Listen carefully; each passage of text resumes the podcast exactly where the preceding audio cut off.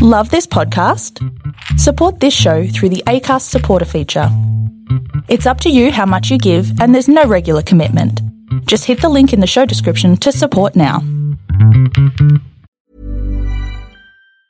Planning for your next trip? Elevate your travel style with Quince. Quince has all the jet setting essentials you'll want for your next getaway, like European linen, premium luggage options, buttery soft Italian leather bags, and so much more. And it's all priced at 50 to 80% less than similar brands. Plus, Quince only works with factories that use safe and ethical manufacturing practices. Pack your bags with high-quality essentials you'll be wearing for vacations to come with Quince. Go to quince.com slash trip for free shipping and 365-day returns. I'm Sandra, and I'm just the professional your small business was looking for. But you didn't hire me because you didn't use LinkedIn jobs. LinkedIn has professionals you can't find anywhere else, including those who aren't actively looking for a new job but might be open to the perfect role, like me.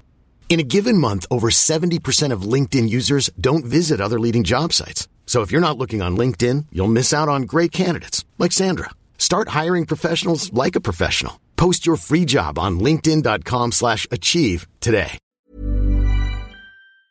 Rock and pearl is nice and cool So juicy, sweet. to catch a fish. So juicy, sweet.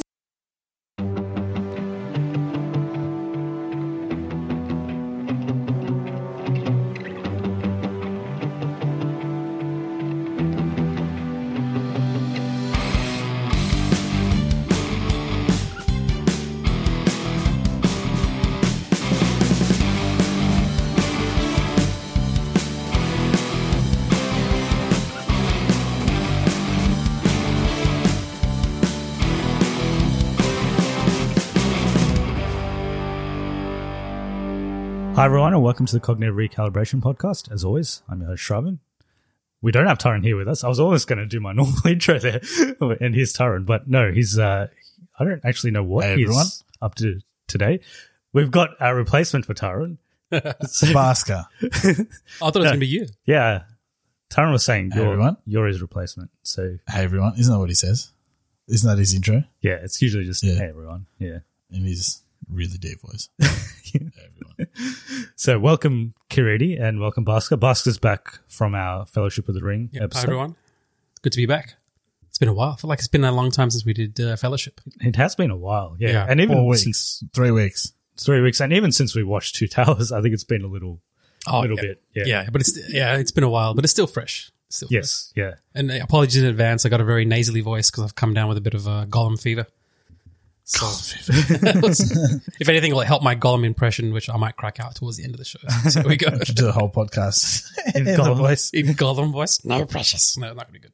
You know, Andy Serkis does the um, audible version of Lord of the Rings, so he narrates the whole book. Yeah, So he does all the. Obviously, he does the Gollum voice. yeah, but- he goes full character. Yeah. so it's so That'd cool. be dope. So obviously, we're talking about Two Towers today, Lord of the Rings Two Towers, as a follow up from our Fellowship of the Ring episode. And before we get into anything, I wanted to talk about TikTok and Instagram. So obviously, we posted some stuff on TikTok recently, and Oh, it's yeah. got a lot of traction. so we definitely know who gave the swords to Merry and Pippin. Oh, yeah, yeah. If, if, if people have In the- been watching and they're just waiting for a for a correction, yeah, we know It was exactly what Pudgy said. yes, pretty much Yeah. because we are. It was reviewing- not Tom Bombadil. like, I'm going to fuck himself. So they, so the yeah, the we- we're obviously reviewing the movies and the details are from the films, uh, which are inspired from the books. It's it's it's a it's a good time to get like feedback, and I actually like the fact that people are, are watching those reels and, and commenting on it, even they, even if they think it's not correct. Please engage with us and let us know. Yeah, Yeah. yeah. It's good. good. I It's think good to know. people getting triggered by opinions is pretty funny. And so I would encourage more of it. Uh, so yeah, if you haven't followed us on Instagram or TikTok yet, go ahead and do so because we're posting more stuff on there now. hopefully controversial stuff. yes, let's see what comes out of this episode. So we'll do a bit of background on the movie, and we actually didn't talk much about the books last time in terms of when they were written, all of that stuff. So I'll talk a little bit about that, Yeah. and then we'll talk a little bit about Peter Jackson actually in terms of his career and where what's happened post Lord of the Rings, and then we'll jump But into- nothing. Nothing of value. Well, there's not there's not much to talk about there, and then we'll jump into our thoughts on on the movie. Well, here's a question. As you, so you're going to start off with the books? Uh, You're not not in, or you can just start off with the movie. start with the movie. uh, Ah, okay. Um, we'll just touch on the books where we think it's Let relevant. me know when you're going to start trivia about the actual books okay. because I've got a question for you. I think Vasco already knows this question. Uh, he might know this answer. I think I've had this discussion with him, Uh, but okay. Yeah, well, we do have a We'll go trivia to that section later. at the end, so we'll do it then. Yeah, yeah. Or if, if during the recap, if the question's like hitting a particular point in the narrative, you can then just I bring it up. absolutely will not bring it up. Okay, so Two Towers came out in 2002, 20 years ago, When did the first one come out? 2001? 2001. Yeah, 2001. yeah. So it premiered on the 5th of December, came out for us on the 26th of December. Boxing Day. Runtime is 179 minutes for the theatrical version, 223 minutes for the extended version, which is the one. Holy we- shit. Wait, wait. So theatrical is close to three hours? Yeah.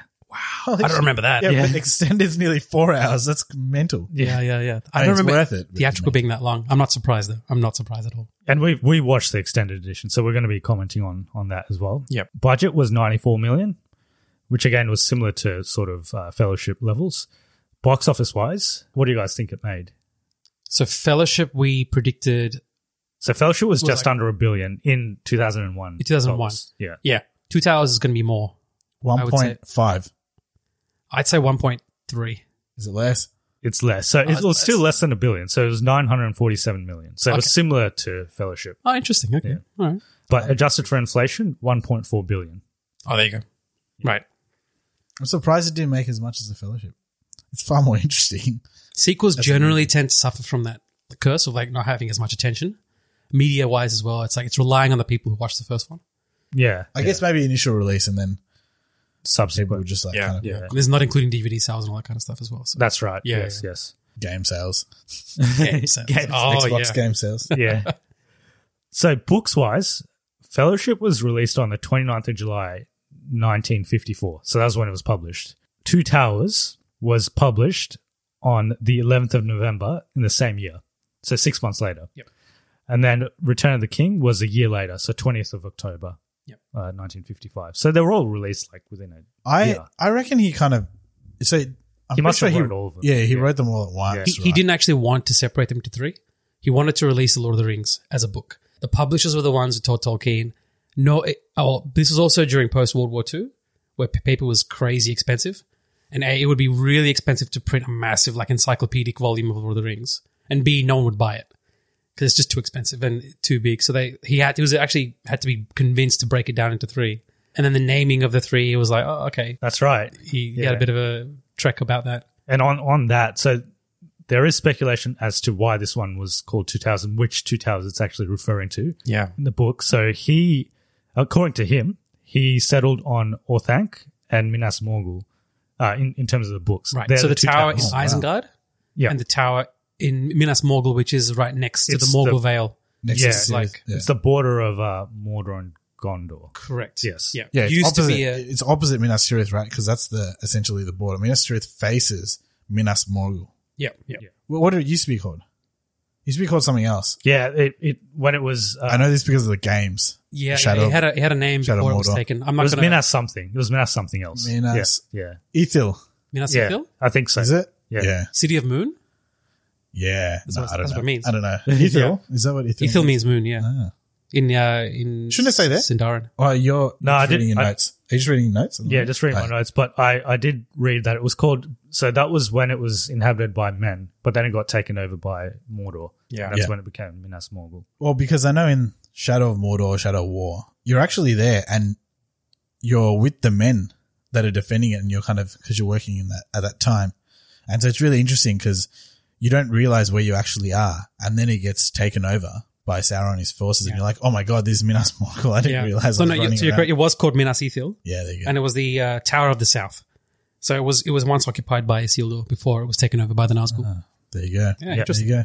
Tolkien came up with the title under a deadline, and later expressed expressed dissatisfaction with the title because he was forced to come up with something last yeah, minute. yeah. And he, he he was pretty dissatisfied with coming up with the name for the last one as well. Return, of the King. I think that was a yeah. publisher s- suggestion, and he didn't want to name it Return of the King because it was like that's spoiling the whole story. So he didn't want to call it that at all. Well, when I was, or how old was I when Return of the King came out? I was like maybe thirteen. When did Return of the King come out? Two thousand Three, Three. right after, yeah, a year Oh, really? after year this. after three. this. Yeah, yeah. Oh, Ah, okay. So I was 11. I thought Return of the King was very it was a good name because it's ambiguous, Yeah. and also I wasn't very fo- back then. I wasn't very focused on the fact that Aragon was supposed to be king. I was like, shit, Sauron's going to come back. That's what I was thinking. I was like, Right. you know, he's the Dark King or whatever. Well, when, Yeah. you, when you say in the whole title, The Lord of the Rings, it's talking about Sauron, The Return of the King, it sounds pretty dark. Yeah, Yeah. And I, I I remember thinking the same thing. This sounds sinister slash it could be hopeful. I don't know. Yeah. It's not confirmed yet. Yes, but it was the last one, so I was thinking maybe it's probably not Sauron. I was thinking, and on a really tragic note. And further to your point about paper costs, so Tolkien also produced a final cover illustration showing the two towers, but the publisher decided not to use it in order to save money. Wow. There you go.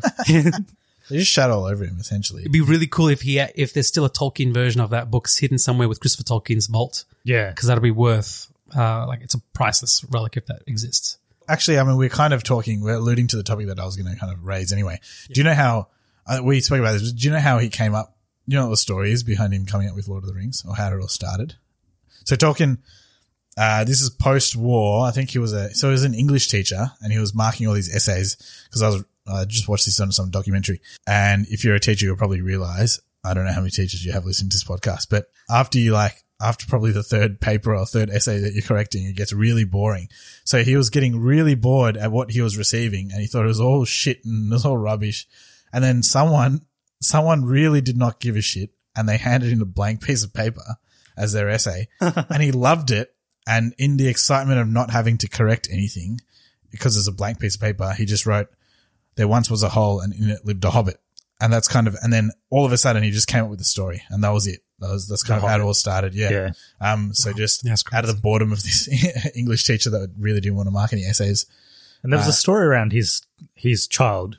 Um, he used to like get a sign off from Christopher, right? Yeah. Yeah, like he used to let his child read it before he published it. Yeah. So, Yeah. I mean, that's how The Hobbit, I'm pretty sure the way The Hobbit worked for the first few years was it was a story that he read to his kids. Like, Correct. and read to his family. And I think people, immediates knew about it. And then only when he, I don't, I'm not sure about how the particular publishing worked and stuff, but then it Yeah. kind of became this other thing. I think Christopher convinced him to publish it because I think he didn't initially want to. Yeah, so I think from what I remember was Christopher was asking Tolkien questions all the time, and it'd be like, "Oh, but then where, where, how did Hobbit? How did Bilbo get the sword? Or where did he go? Where did the dwarves come from?" And he was asking so many questions that Tolkien got frustrated and wrote a book so that it's like, "Okay, I have a facts listed down, so you can't ask me questions that I trip up. You can't trip me up anymore." Silmarillion. So like that's how he started with the Hobbit, and then and then he, I think he started with that, and then he Ah,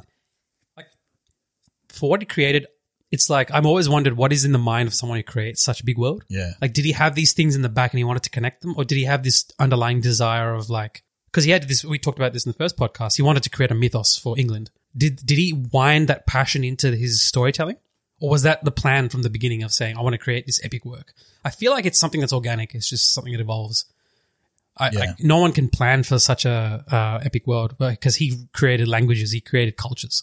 I think it's happened later. I think after people have been inspired by him and his writings, then like Rowling kind of, she came up, once she figured out the idea for a story, it just all came to her and then she kind of fleshed it out. It, I think once people already have this idea in their mind that, that you can create these worlds like Tolkien did, then they have a less organic to an extent process of fleshing it all out. But I think for him, it was like this journey of also discovery of his own mind or how am I going to, this is a story I've created for my kids. How am I going to support all this stuff? You know, it's pretty funny. I find it pretty funny that the Hobbit, I mean, yeah, in Lord of the Rings, it's about hobbits, but it's about so many other characters that we find really powerful. But it all just started with this random thought of uh, there's a hobbit. Yeah, It's really let's fascinating. figure it out from It's there. really a fascinating. kid's Yeah. book, and then it expanded to much more than that. Yeah. Yeah. Anything else on the books I before? know, I know nothing else about the books, to be honest. One thing on the books that I'll mention is the so this film.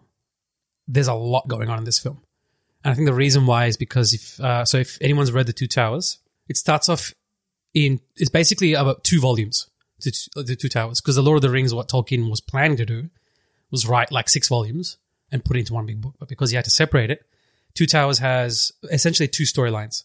So it starts off with Aragorn, Legolas, Gimli, their storyline chasing after Merry and Pippin and eventually going into another character's plotline. And then It goes through their entire storyline, finishes the entire storyline for Two Towers for their arc, stops, rewinds the time, the clock back, goes and follows Frodo and Sam's journey, and then they go off until they reach literally beyond the scope of the movie in Two Towers. Shelob's lair, all that kind of stuff, technically comes under Two Towers in the book. But the way that the books were constructed, it's a bit of like a time rewind. Uh, so I actually think the movie Did a is a parallel. superior Yeah. storytelling narrative because it actually stitches in all these arcs. Yeah. So that's where George Simultaneously. R. R. Martin got it from then, because he does that in his books. Yeah, yeah right? where he goes back. he separates it. Yep. Yeah, like part one is a story, and then part two, you're going back to the timeline at the start of part one of the previous book, Yep. and it's a different person's perspective. And Yep. some people are totally left out of a certain book for Pretty a much. reason. Like Bran never ever comes back in like some of the books that he's written. So it's very similar to. I mean, he's clearly influenced by Tolkien. So must it, it, it must have been influenced by a lot of that that writing, and uh, you could tell from the books that Tolkien had a real challenge on his hands for syncing up events because it's like the only reason why we know the time was rewound was when the all the events happen in Two Towers, stops, goes back, and then it goes on to Frodo and Sam's storyline with Gollum and Smeagol, all that kind of stuff. But towards the end, when they're climbing up uh, Minas, the uh, when they're climbing up the stairs next to Minas Morgul, Sirith Ungol. Kirith Ungol, yeah, the stairs to Kirith Ungol. Kirith, Kirith. It's like they can see the battle of Minas Tirith happening as they're climbing up, which is events in Return of the King. Yeah. So the time flow is kind of really whacked out. Oh and, shit! And all that happens in Two Towers for Sam in the and Frodo. book, So Sam and Frodo, oh, that would have been epic to see that in the movie. That Yeah. would have been awesome. they kind of do. They kind of do. So when Minas Morgul lights up, it's Yeah. like that one event that syncs up. and then the Naz- multiple yeah, storylines. Nazgul's yeah, but that, he that gets happens in raided Return of off the, the King. tower. That's that's Yeah. Uh, in the books, it happens for Frodo and Sam in Two Towers. So it's interesting seeing how all that sync up. So there was a lot of challenge for the filmmakers to kind of cut and find out, like, well, which scenes are we going to put into the Two Towers? yeah. Yeah. So yeah, Because it's there was some scenes in Fellowship that were from Two Towers, the book. correct. Like the death Oh. of Boromir. Yeah. Yeah, yeah, Yeah. That happens in the beginning of Two Towers for Aragorn and G- Legolas and Gimli's storyline. So this was Shit, definitely a does it? challenge. Oh, okay. Yeah, this was this was a huge challenge for the filmmakers to fit in. It was much more busier, and I think in the pace of the film, it shows. on the movie actually i think infinity war might have had some inspiration from this movie because in Alright. infinity war there's uh, multiple characters again doing different things at the same time in a parallel Correct, correct, and they're all grouped. yeah, and they're all grouped similar sort of thing happens in this movie and i guess to a lesser extent in the next movie because they start coming back together in the next movie but i think infinity war might have had some inspiration from the way they shot this movie Good point. Yeah, Yeah, true. on that, so Peter Jackson, so before Lord of the Rings, he did a lot of very small budget uh, New Zealand based films, and then he did Lord of the Rings, and then after Lord of the Rings, that he's directed. So in 2005, he did King Kong, uh, which was another big budget movie, and then he did a movie called Crossing the Line, which was a short film. Then he did The Lovely Bones, yes, yeah. which was a theatrical release. He produced, he was a producer on The Adventures of Tintin, the animated movie. And then he did the, the Hobbit trilogy.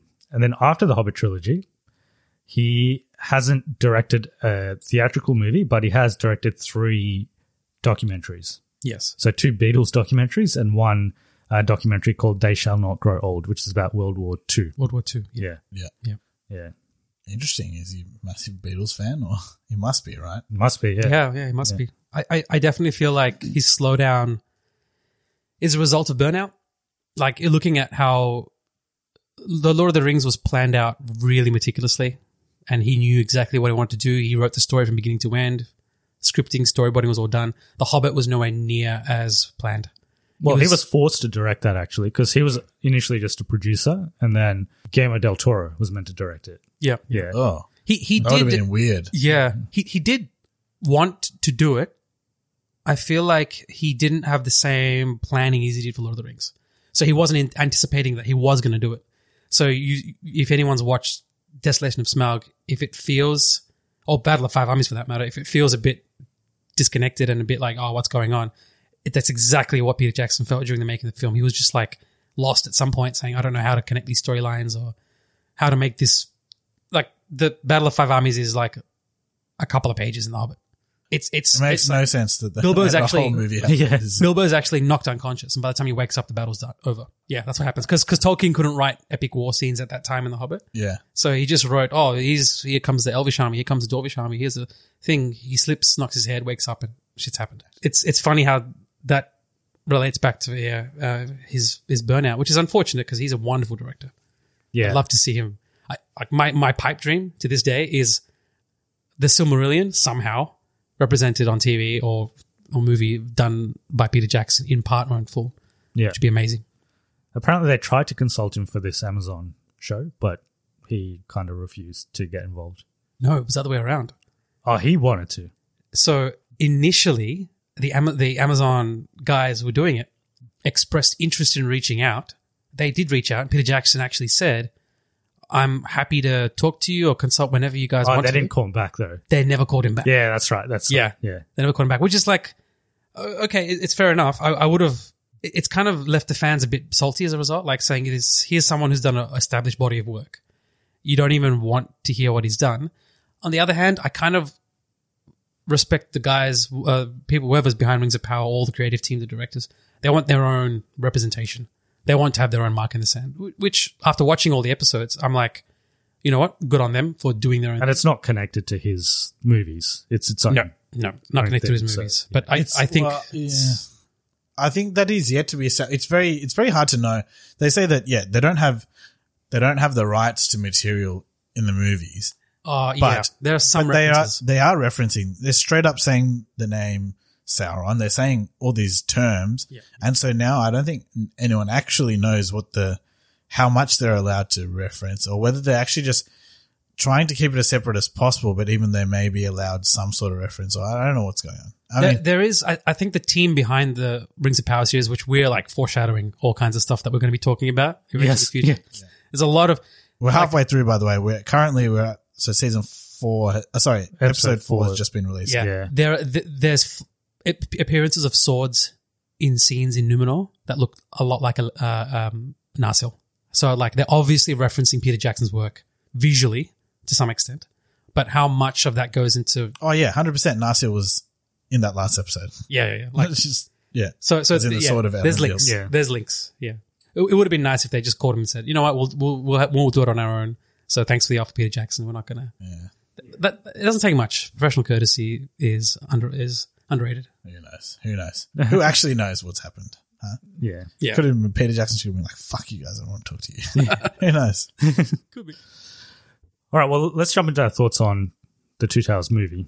Uh, we'll do positives and negatives, and then we'll jump into spoilers. So um, we can start with your positives, Pascal. I just wanted to say that this movie has one of the most powerful openings of any film I've ever watched. One of the most powerful. Uh, so watch this film, man. If you just want to like Opening. Wait. the what- opening film, the opening of this film. Yeah, yeah. What is the opening of this film? Gandalf. Well, it's it's like it, the the screen opens up pans of like uh, the mo- Oh, the mountains of of course. Moria, and then it goes into it goes straight The back flashback. into the oh, flashback. yeah, yeah. But uh, it, it's it's also a really really good. It's a good story. It's a good story. Like the fellowship's been fractured into three. It's how do you follow the narratives of three separate groups? It's a really hard challenge, but it, it, this film does a really beautiful job, and it has a really good climactic finish, which is uh, very different to me, like to fellowship in the way that it that it starred itself as well.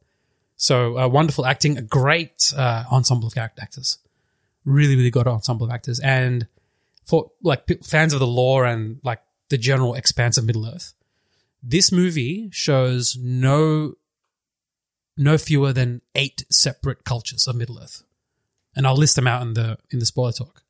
But there's like eight separate civilizations that you see in this movie, like species. It's really cool. What are your thoughts? I know this is your favorite. Yeah, one. I think this is my favorite Yeah. movie. I don't. Yeah, I think it's just so underrated. I feel like everyone thinks about the Fellowship, everyone thinks about Return of the King, but I think the meat of this, at least in the movies, the meat of it is all in this in this movie. I think. Yeah. Things like some awesome things happen at the end of the Fellowship, i.e., the splitting of the Fellowship, and then it's like deep concepts into who Boromir is and kind of the race of man as opposed to the Numenorians and where they stand. And then this movie actually goes into into where these characters come from. There's a bit more background into all this stuff. I mean, at least in the extended edition, there is. I, mean, I think they might have cut quite a bit out in the normal. Yeah, I, I agree with everything you said. The, you start there's a new species introduced. There's like worldly concepts. There's some of the greatest quotes in this movie from it's Mary, I'm pretty sure. It has like one of my favorite quotes which I go into in the spoiler talk. But um yeah, I just feel like a lot of the intentions, a lot of redemption, a lot of core concepts of the what this trilogy is and what this overall Lord of the Rings is happens in this movie. And I think that people, well, at least I did. I, I kept thinking that Return of the King is when everything happened and Fellowship was really boring. But then when I rewatched it after a long time, w- after I went to, um, wh- what's that place called? Hobbiton? Yeah. Hobbiton, Lord of the Rings. Yeah. In, uh, sorry, in New Zealand. Oh, yeah. Yeah. So then I rewatched it on, after I went to Hobbiton, I rewatched it and I was like, oh my God, how, like Two Towers is yeah, 100% my favorite. So yeah, no, really nice, enjoyed it. nice. Uh, I agree with everything that's been said as well. One thing that hasn't been mentioned is the motion capture technology that they use for Gollum Yeah, in this, which was Was it better than ne- oh. well, Wait, is he you don't in the really first s- one? No, you don't really Ah, see yeah. Gollum in the first one. So I see his all- eyes yeah. in Khazad-dum. I yeah, think. Yeah. All, all depictions of Gollum in Fellowship were all CGI. Yeah, all computer generated. Nothing was uh, mocapped. so Andy Circus was it was one of his first, I think maybe his first mocap role might might be in that because they didn't really do mocap before that. So Yeah, he, he was a voice actor before he started acting, yeah, and this was meant to be a voice acting gig. That's right. It wasn't until they got into the oh, how do we depict this go- dude? They started using him in the scenes as a stand-in, yeah, and then he act- he actually fought for his own case, saying, I-, "I would prefer it if the actors looked at me and interacted with me during the scenes." And then, yeah, it was an evolutionary process. He eventually became the mocap actor. yeah. Apparently they they asked him to come to London to do the mo- the voice acting, Yep. and while he was doing the voice acting, he like acted like Gollum. Yep. And then Peter Jackson saw that and he's like, "We need to get him on the sets." And then once they got him on the sets, they're like.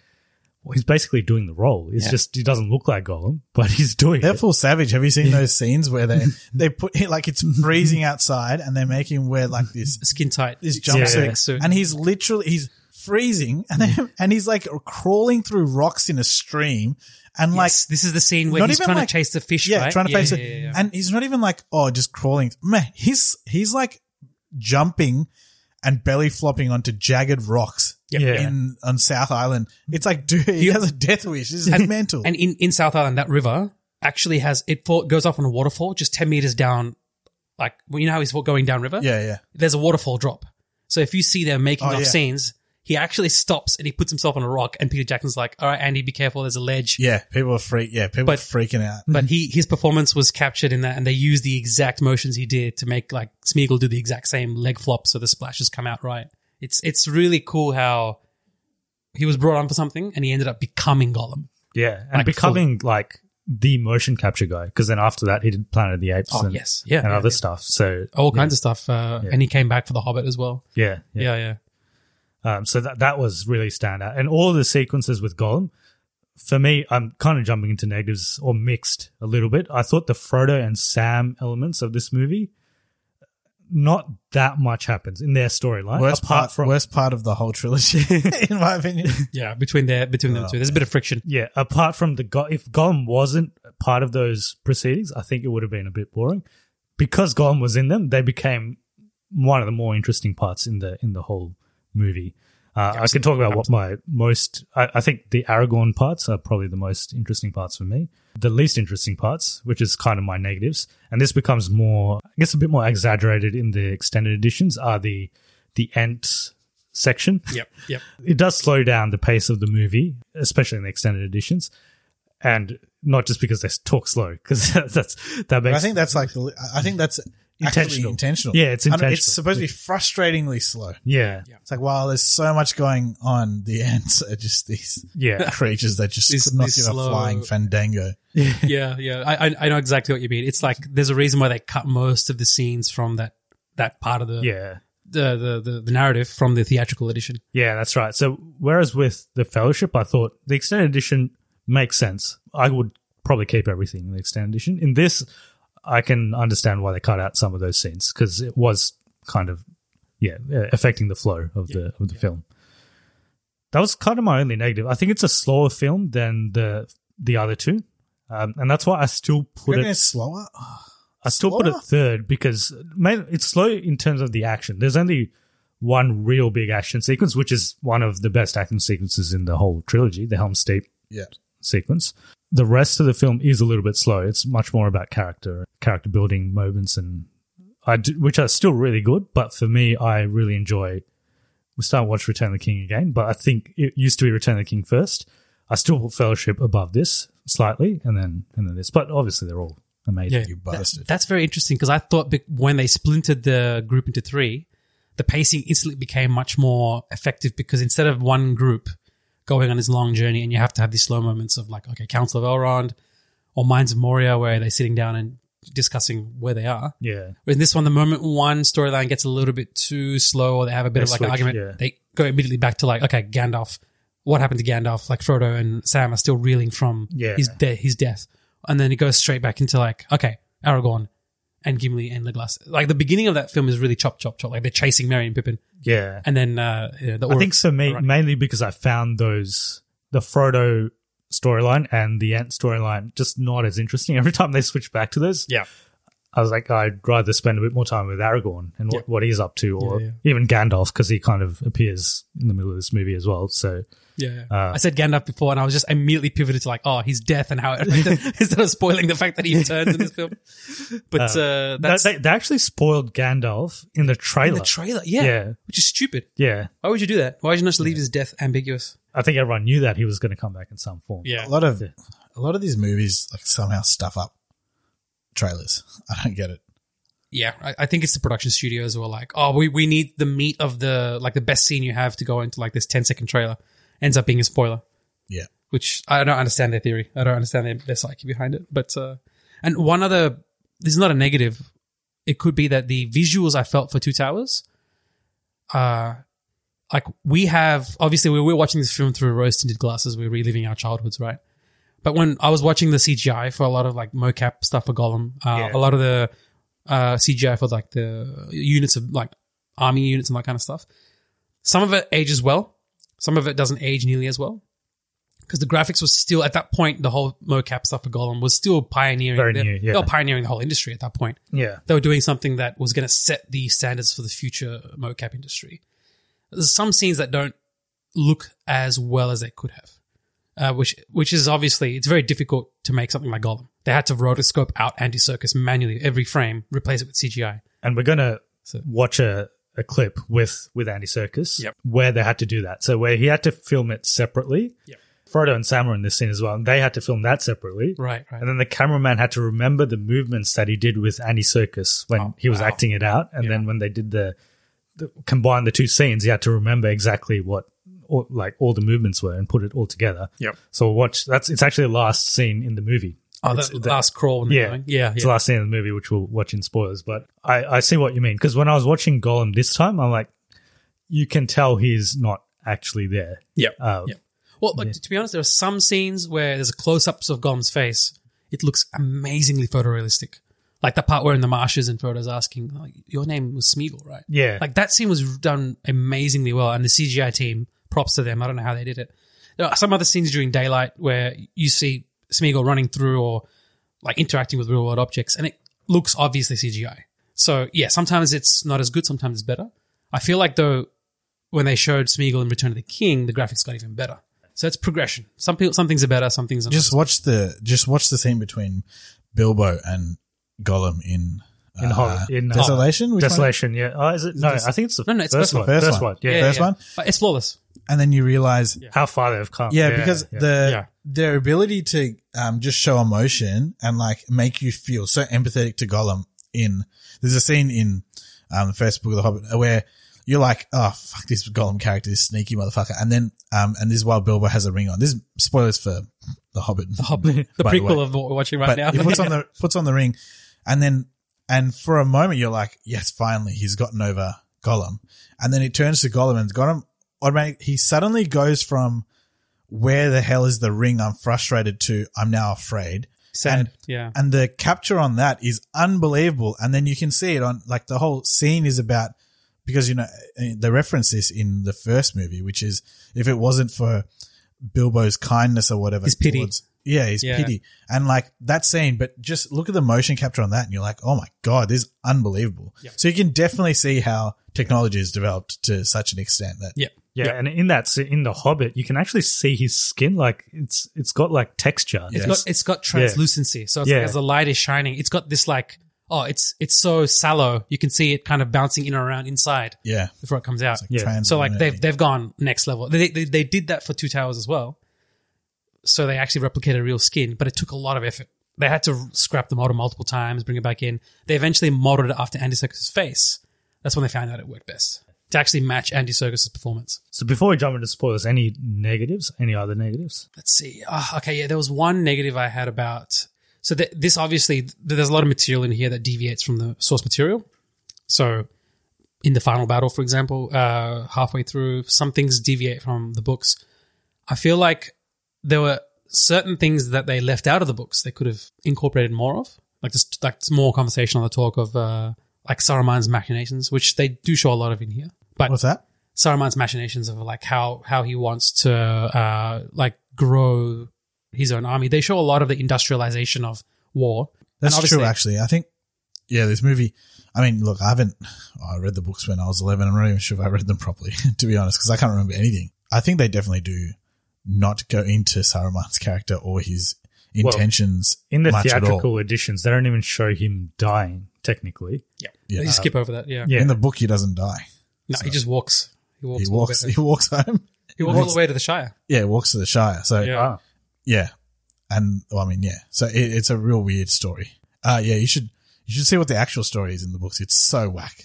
It's it's, whack. uh, like honestly depressing. Yeah, The whole story. it's one of the most depressing stories I've ever heard of. but but f- full respect. Like I understand how difficult it was to fit stuff into this movie, so I'm I'm not surprised they didn't go more into it. But for that to be negative, it's high praise. yeah, yeah.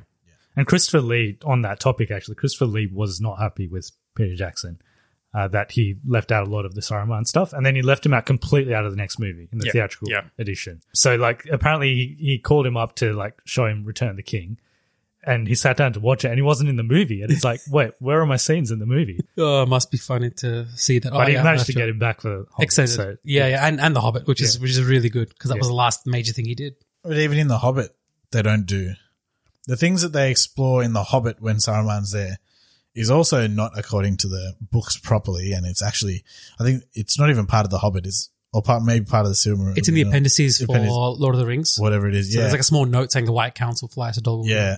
And Uh, so it's like it's not in the way it's portrayed. So even, even in The Hobbit, they kind of, well, it's it's stretching it out. It's not even Yeah. portrayed. That's the thing. yeah, it's really yeah. pushing. So we'll jump into spoilers now. Yeah, so let's get into it. If you haven't seen Two Towers, it's 20 years old. We highly recommend it. Never watch it. Watch it and then watch it again. You could argue that if you watch Lord of the Rings, you're ruining your experience of every other movie because it's, it's like this trilogy is too good. Yeah. So maybe don't watch it, you know. Protect yourself. Or Uh, watch, yeah, watch The Hobbit, then watch, well, watch Rings of Power, then watch Hobbit, then watch Lord of the Rings. Yeah. Oh, to build yourself up in the Yeah. Christian. That's chronological order, eh, technically. Yeah, it is. Yeah. yeah, Yeah. exactly. yeah. All right. We'll jump into spoilers. So go watch it. Come back to this point. Listen to our spoilers.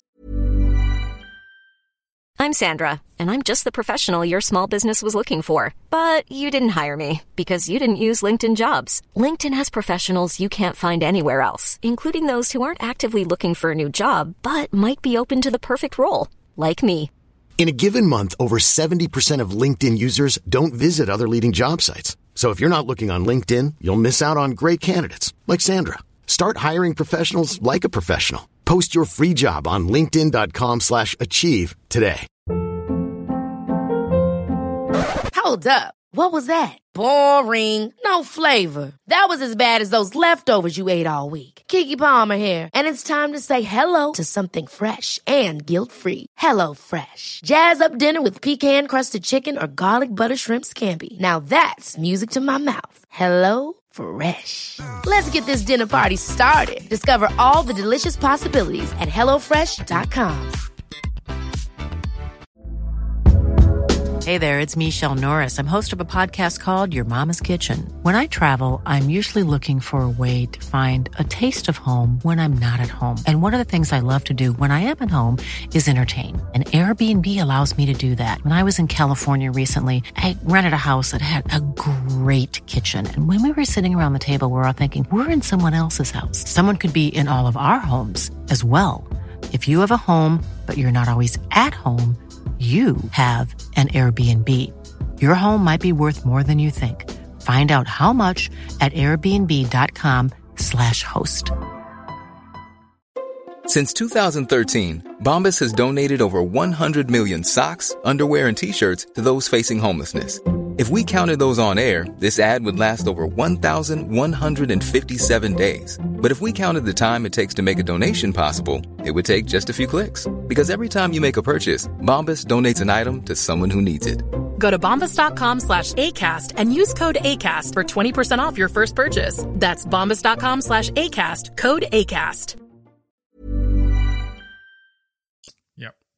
So we'll start with a scene that I picked out. So we picked out that you actually alluded to the scene we talked about in the in the fellowship episode where we talk about Bilbo's uh, pity and how it. Yeah. Uh, so this time I picked a a scene which is the last scene in Two Towers with Gollum and Right it's- after the bit, the so-called betrayal. yes Right. yeah. So let's see Andy Serkis's work in I think everyone's worried at this point, right?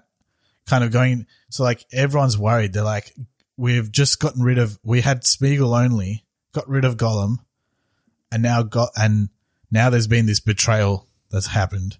Fuck, what's going to happen? Like that, I think that's the fear in everyone's mind is that yeah what has happened, and you're kind of actually really you feel sorry for um for Well, Gollum. it ends on a very ominous note, which we'll which we'll see. But the last dialogue in the movie is from from Gollum. Master. Master looks after us. Master wouldn't hurt us. Master broke his promise. Don't ask Smeagol. Poor Smeagol. Master betrayed us. Wicked, tricksy, false. We ought to wring his filthy little neck. Kill him. Kill him. Kill them both. And then we take the precious. And we'll be the master. but the fat hobbit, he knows. Ah, he's always watching. Then we stabs them out. Put out his eyes and make him crawl. Yes, yes, yes. Kill them both. Yes! No, no! It's too risky, it's too risky! Where's he going? All right, Gollum, where are you? Smeagol? Could let do it. S- She could do it. Yes, precious, she could. And then we takes it once they're dead. Once they're dead.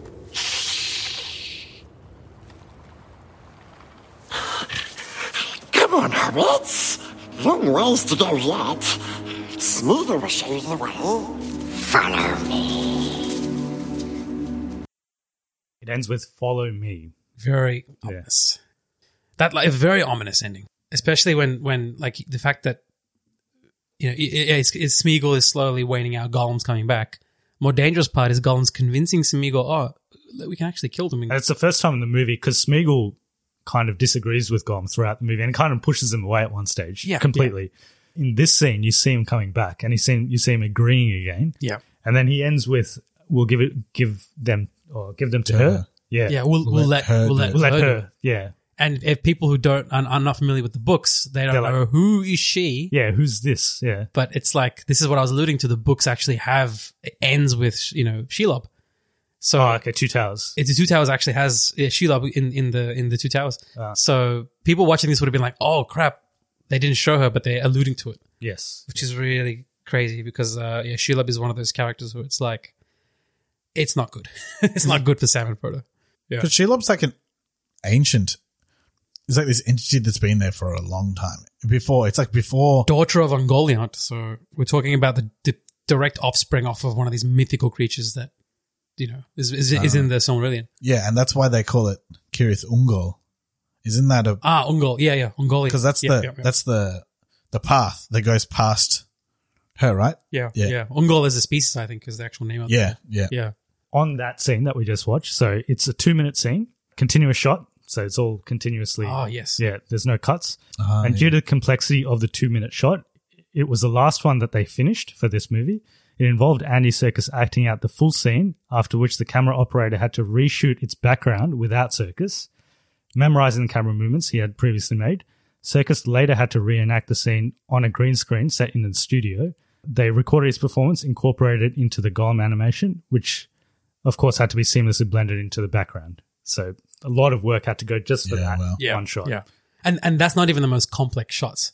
The most complex ones is when like when Gollum is fighting or holding on to like Sam or Frodo, then they have to actually like take out Andy Serkis, put in CGI. But the complexity of that shot Yeah. is lost on a lot of viewers. It's a Yeah, really good shot. And I think because it's an it's an animated character, I think people miss the fact that Andy Serkis is actually acting this out.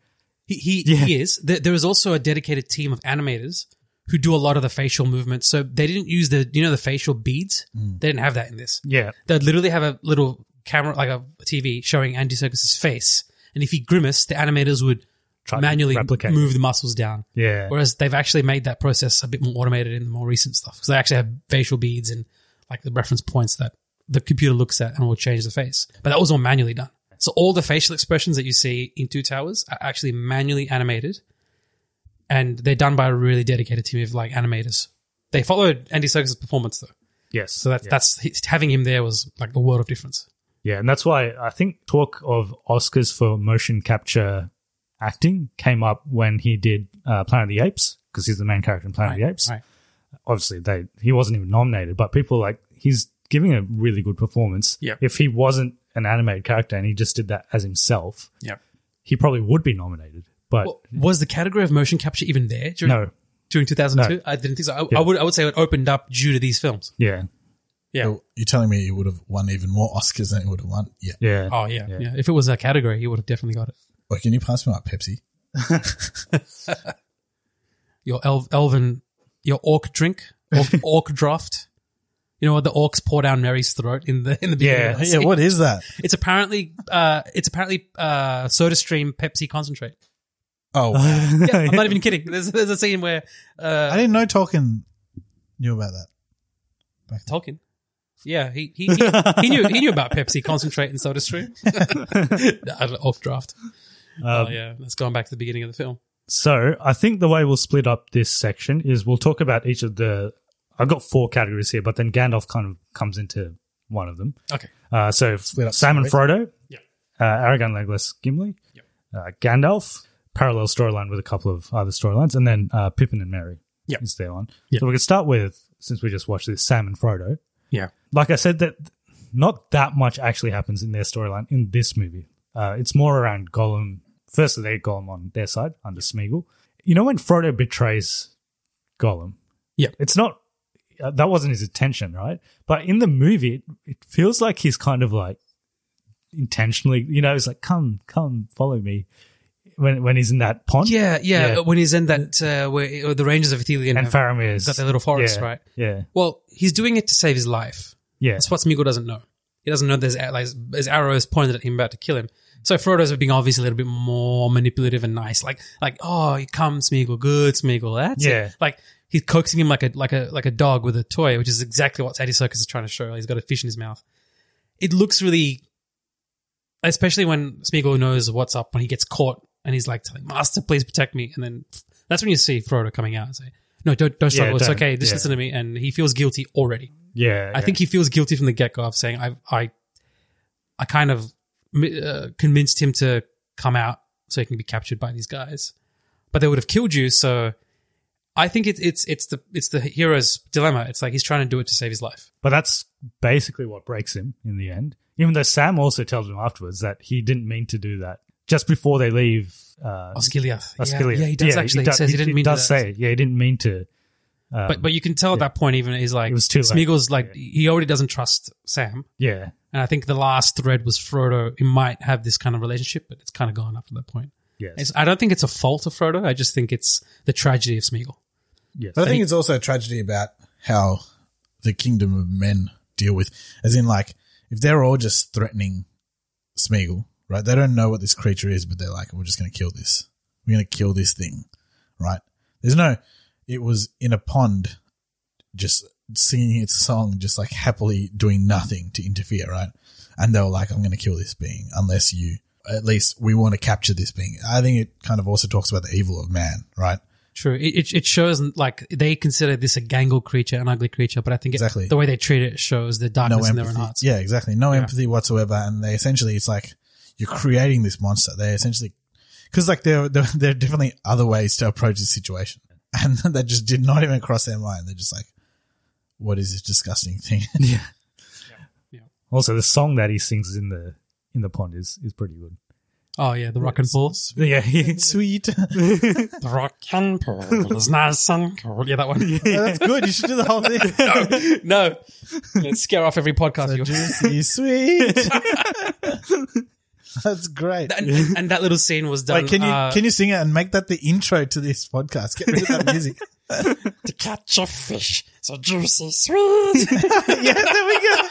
make Ah, it the intro? So good. Do not cut that into a TikTok reel. That'll be so that'd good. be that'd be hilarious. Oh man. That was also motion capture. That little thing where that was fully done in the back. I, oh, I watched it behind the scenes. He does the whole thing, even the little like fish slipping out. Yeah. like he plays the whole thing. that scene is that scene is like crazy, right? Because it's like that scene is amazing. It, it's like very beautifully made, right? Because it's in the moonlight, Hmm. it's in this like li- area. This area looks ama- like Yeah, it's yeah. kind of magical, right? Yep, yep. But everything about it's sinister. It's like Faramir and his men. It looks like that painting actually in the back.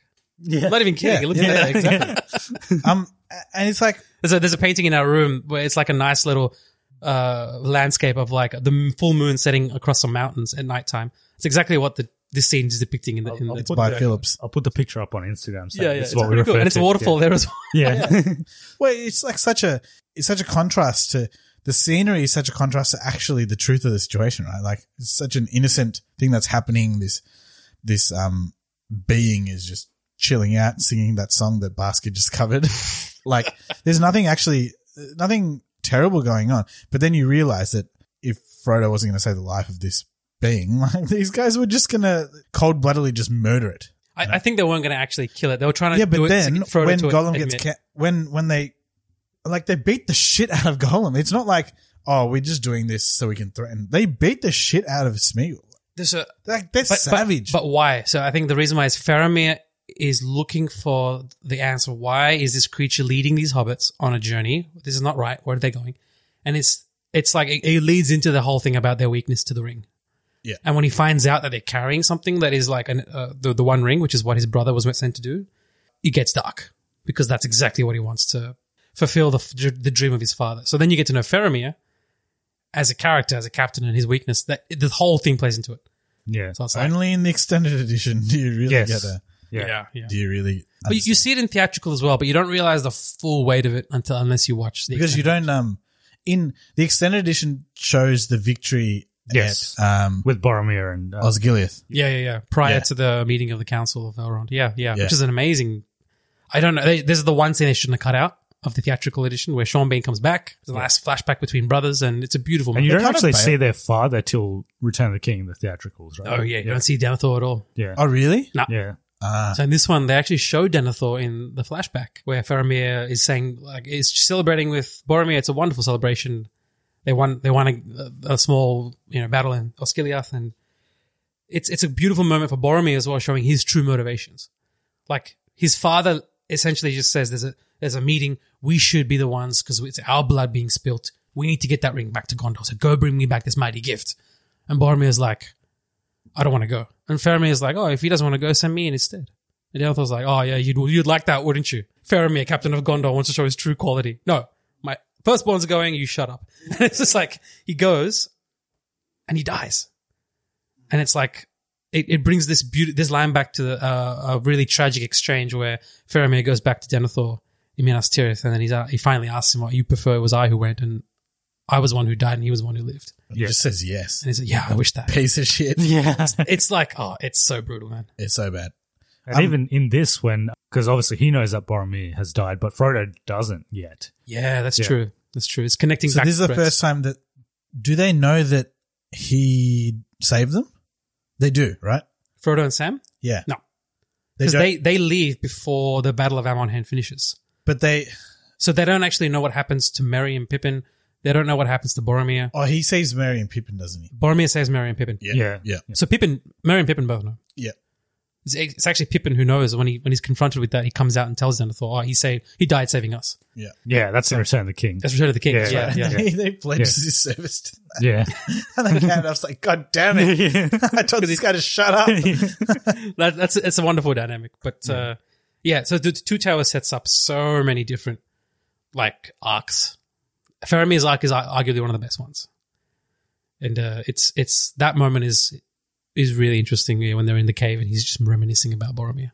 also, that point when they're uh, about to get captured, that's the first time you realize, or at least in the movie, that Sauron has is accumulating men as part of his force.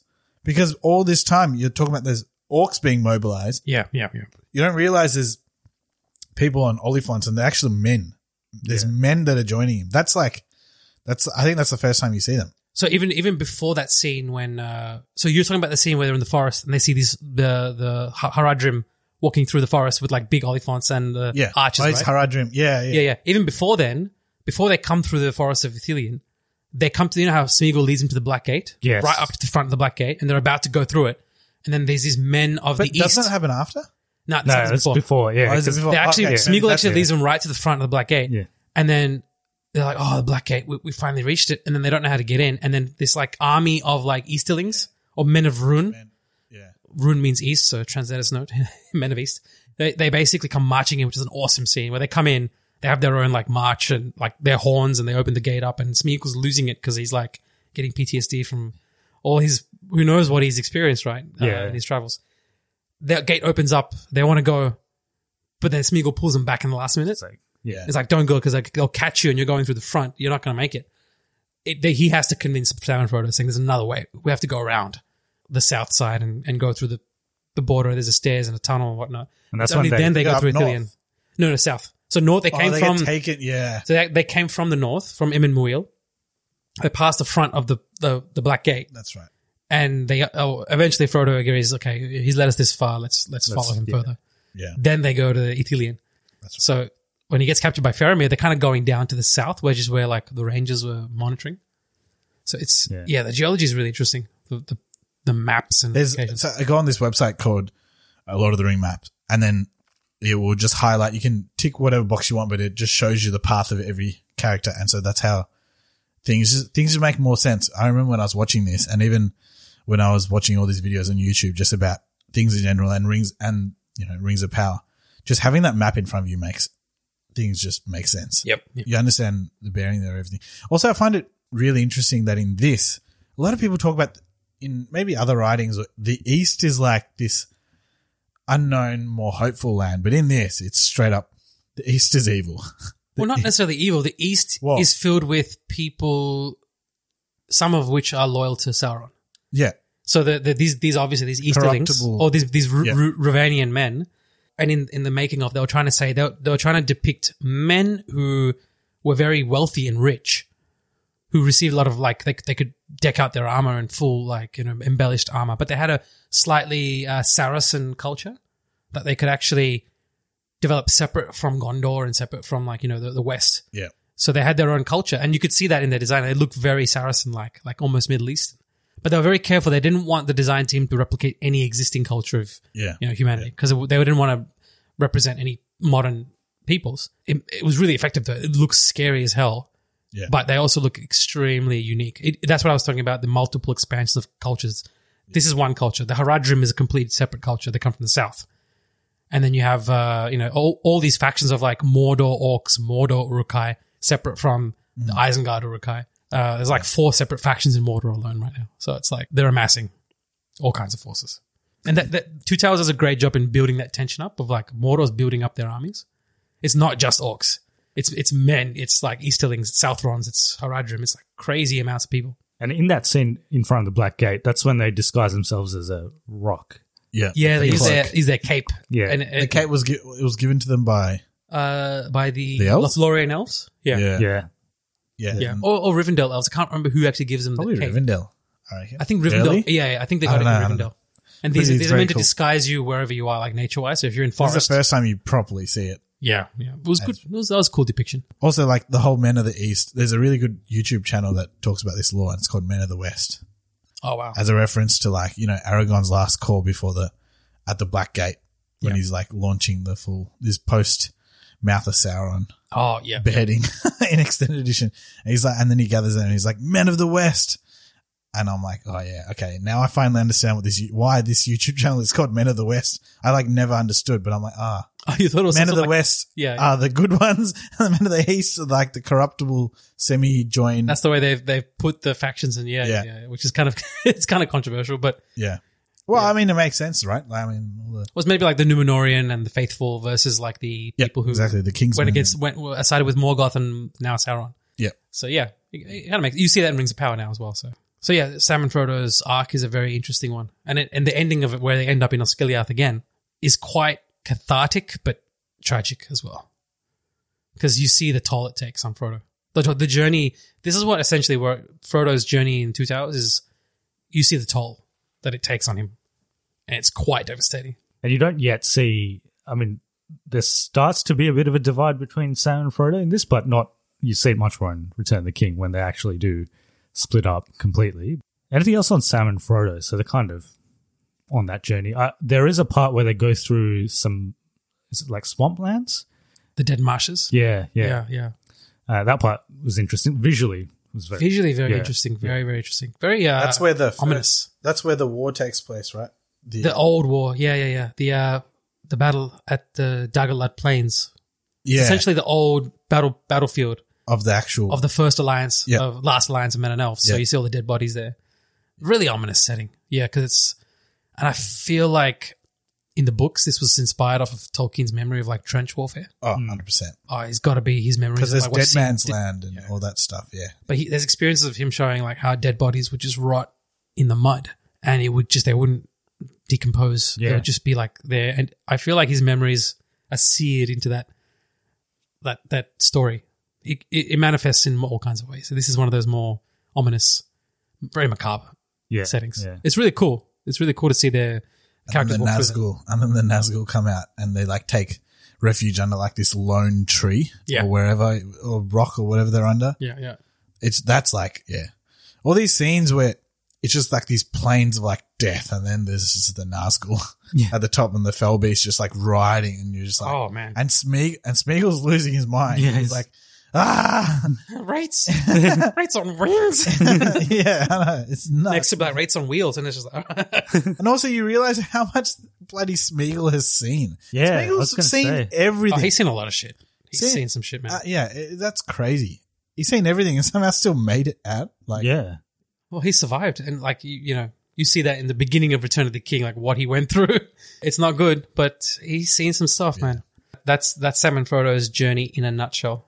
So, Aragon, Legolas, Gimli. So uh, this is one that I find really interesting. Maybe because I find yeah, I mean- Aragon's oh, but yeah, I mean, I think it's pretty un. You can't debate the fact that this is the most interesting storyline.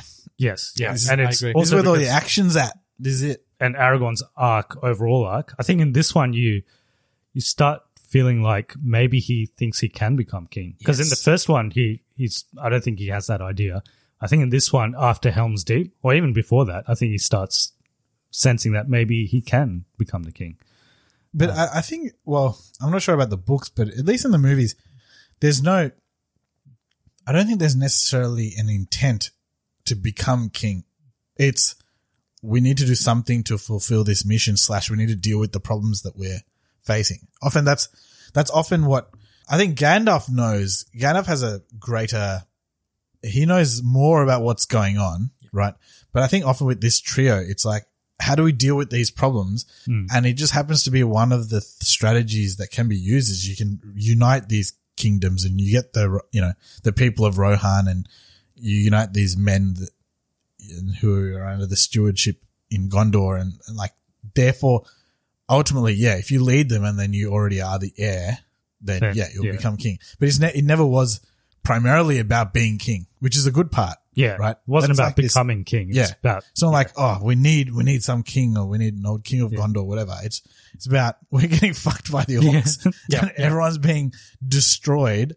Uh, let's solve this problem and, and more that men distrust each other and you have this person that can come and unite people and Yeah. Yeah, yeah, Well, not pretty just unite men, but his friendship with the elves as well, and Yeah. then now the dwarves as well. So it's it's everyone. It's it's like that's not just the fact that this one guy has such good relationships with elves and dwarves and different like kings is now being seen as I think oh shit we might actually need this. Like th- this you get the first sense of it in Two Towers like we might need this because we don't know how overpowered we are right now by the enemy.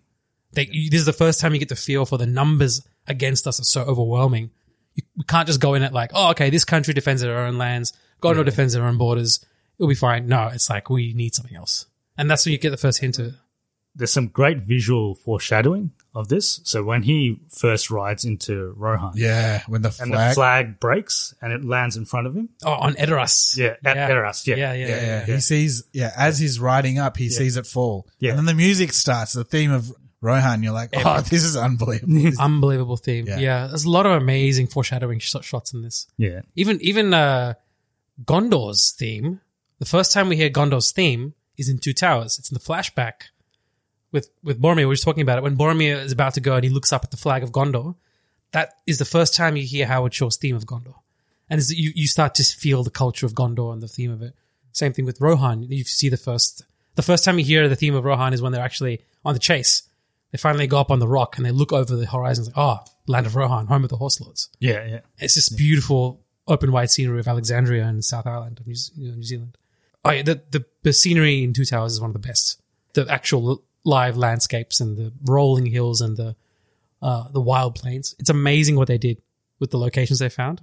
And Edoras, like Rohan's capital, I think it's got to be the most magical movie setting in the world because most of what you see about Edoras is built. They actually built a township on that hill. On uh, it's called Mount Sunday in Canterbury, and th- like the the way they found it was an absolute magical like fluke. It was like the the helicopter tour guide was flying around, and he's a scout. He finds this little mountain, and it's surrounded by these like snow capped. It's, it's technically a mountain surrounded by snow capped mountains. also the foreshadowing scene. As that happens, the start of that scene is when Eowyn is like so sick of everything, she kind of runs out of the main the main king's hut, Tower, whatever the yeah, fuck it is, yeah. and then Yeah, and the she's golden. like lost all hope, and she's like in this like yeah, she's like always wearing white, and then she just sees the flag fly off, and then Aragorn just comes up, and it's like oh, this is so good, this is like Yeah. unreal, Yeah, because they're they're rocking up to a a country that's basically at rock bottom. Yeah, Yeah, exactly. I think Gimli says something around like you see more cheer in a graveyard or something like that. Yeah, It says that. It's true because it's like the king is under this weird spell. Trance, he's just not. yeah. He's like he's, he's gone. The prince is dead. King's son is dead after being ambushed by orcs. The uh, Eomer has been banished because he he he, he tried to tell Wormtongue, who's the right hand of Theoden. and the Yeah. Rohirrim have pissed off as well with him. They they, they went with him. They Yeah. just go around. Yeah, which is an interesting scene. The, the fact that Wormtongue can so easily manipulate everyone, and he's he tries to even tell Eowyn like your hopelessness here is just going to keep festering. You know, let me, I can give you what you want. I can give you security and that kind of. He tries to actually woo her, but she's like, you know, your words are poison. That's right. That's where she goes out. And uh, A- Eowyn, Also- like her- the character of Eowyn, by the way, I just got to say, like Miranda Otto's depiction of Eowyn, amazing, amazing depiction. It's a very complex character to do, and she's one of my favorite characters in the whole series because of the fact that her arc is so incredible. Like the way she starts off in Two Towers as being this shield maiden who wants to fight, but at every turn is told by the men in her family, "No, you can't fight. Stay with the women and the children in the caves, or t- take the women and children and lead them to safety." And she's just like, "I want to fight." Yeah, it's just like I want to take a sword. MCU needs to take note some of cues how to from create this. a Yeah. strong female character. Exactly. That's and that's the Here we thing go. is that here we go. No, it's like when you have and it's There's a like TikTok coming up, right? you, you actually have a strong female character who you know is even despite the fact because you know at some point in this movie she's like interested in Aragorn, then she realizes that he has his own love interest, and then she realizes this guy's like ninety years old at the same Yeah, time, yeah. Which is And actually he's an a extended Numenorean. scene as well. Yeah. is it? Yeah, it's not Ah. a movie. Yeah. But like, that's the thing is that like, you have this person who hasn't had this, you know, amazing run dealing with their own issues and always getting, yeah, always getting shot down and stuff. And then eventually has their moment, but also throughout shows moments of strength and like, and it's like moments of strength in their own natural way. That's like that's how you actually write a strong female lead. Like that, that's what it is. It's not just I'm going to make someone invincible with no arc whatsoever. So it, yeah, it's it's awesome and kind of moments of vulnerability throughout. You know, like she's she's the one that like wants to stick with her uncle, but is just hopeless, and that's when like this whole this scene that we're talking about when the flag falls down.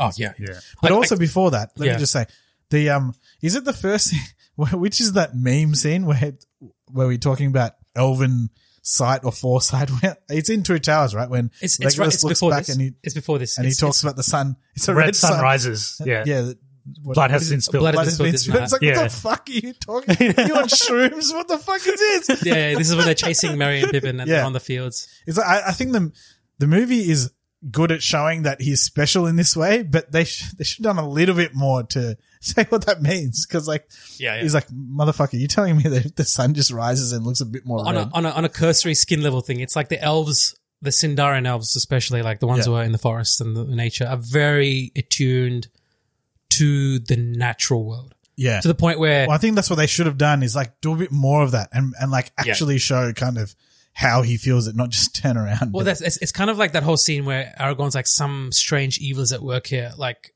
the Yeah. the, the, the the land sets its will against us, almost gives strength to the Urukai, so they're going faster. So Legolas is the one who actually says that line, Mm. and he's the one who's like, you know, the Uruks have turned northeast, they're taking the hobbits to Isengard using his elven sight.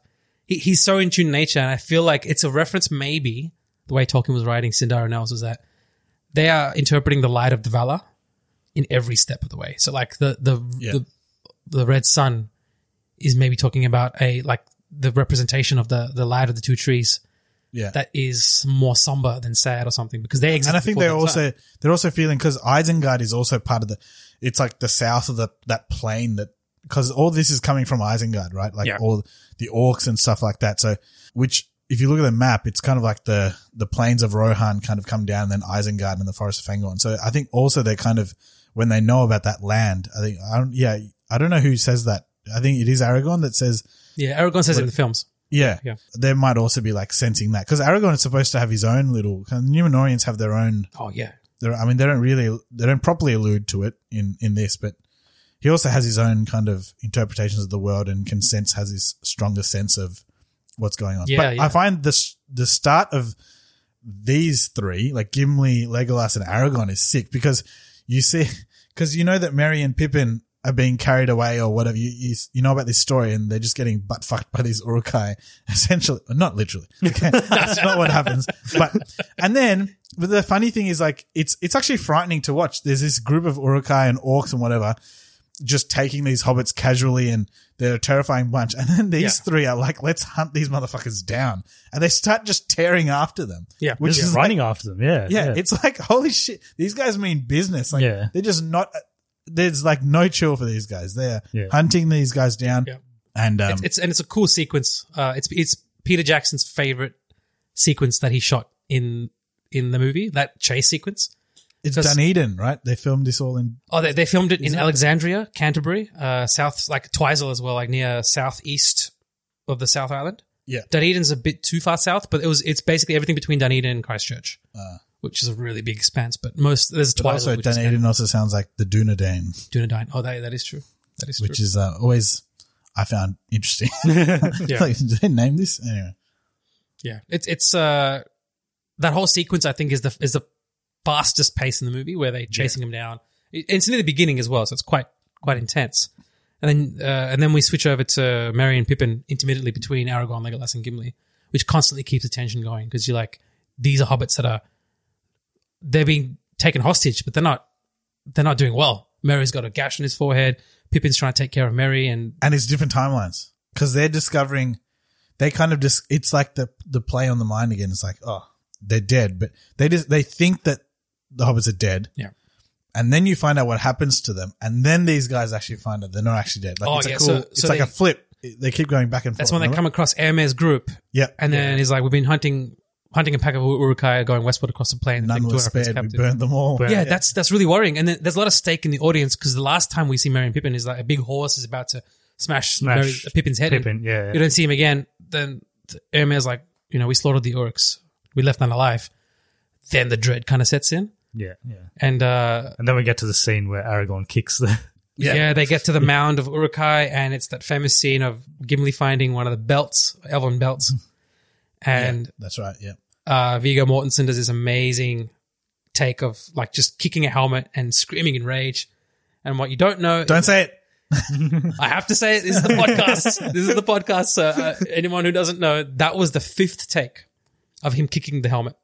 The first three takes was all over the place. He was kicking the helmet in the air, and Peter Jackson was like, "I'm putting the camera here, so try and kick the helmet across." Second take, it was getting closer. Third take, it got really close. Uh, like it almost flew over. Fourth take, beautiful kick, it went right over the camera. And so Peter Jackson's like, "Ah, if, if the fourth take was this good, fifth take would be the best." So he told Vigo, "One more take." He kicks it, and he has this like blood curdling scream and frustration. Sits down, and Peter's like, "Oh, this is amazing." This He's is so really Oh, good." put his heart into it. They put his heart into it. And then Vigo's doing this, you know, just, just he's still in character. They cut. And apparently, after that, Vigo just came by and told Peter Jackson, I've broken my toe. and he channeled that pain. And it's just like, I was one of the first people when I first saw this behind the scenes. I was going around my school in high school going, Did you know that Vigo Mortensen broke his toe? for the scene?" I was one of those guys. Now it's a meme. It's like people who like can't resist saying that shit. He he gets absolutely owned in this trilogy of movies. Have you heard about?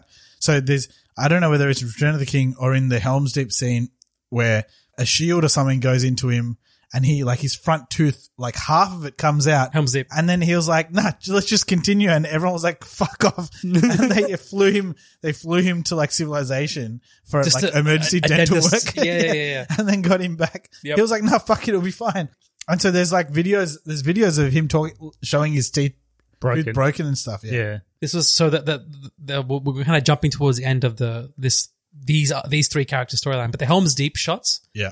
were night shots. They had to be done at night. It was three to four months of continuous night shots.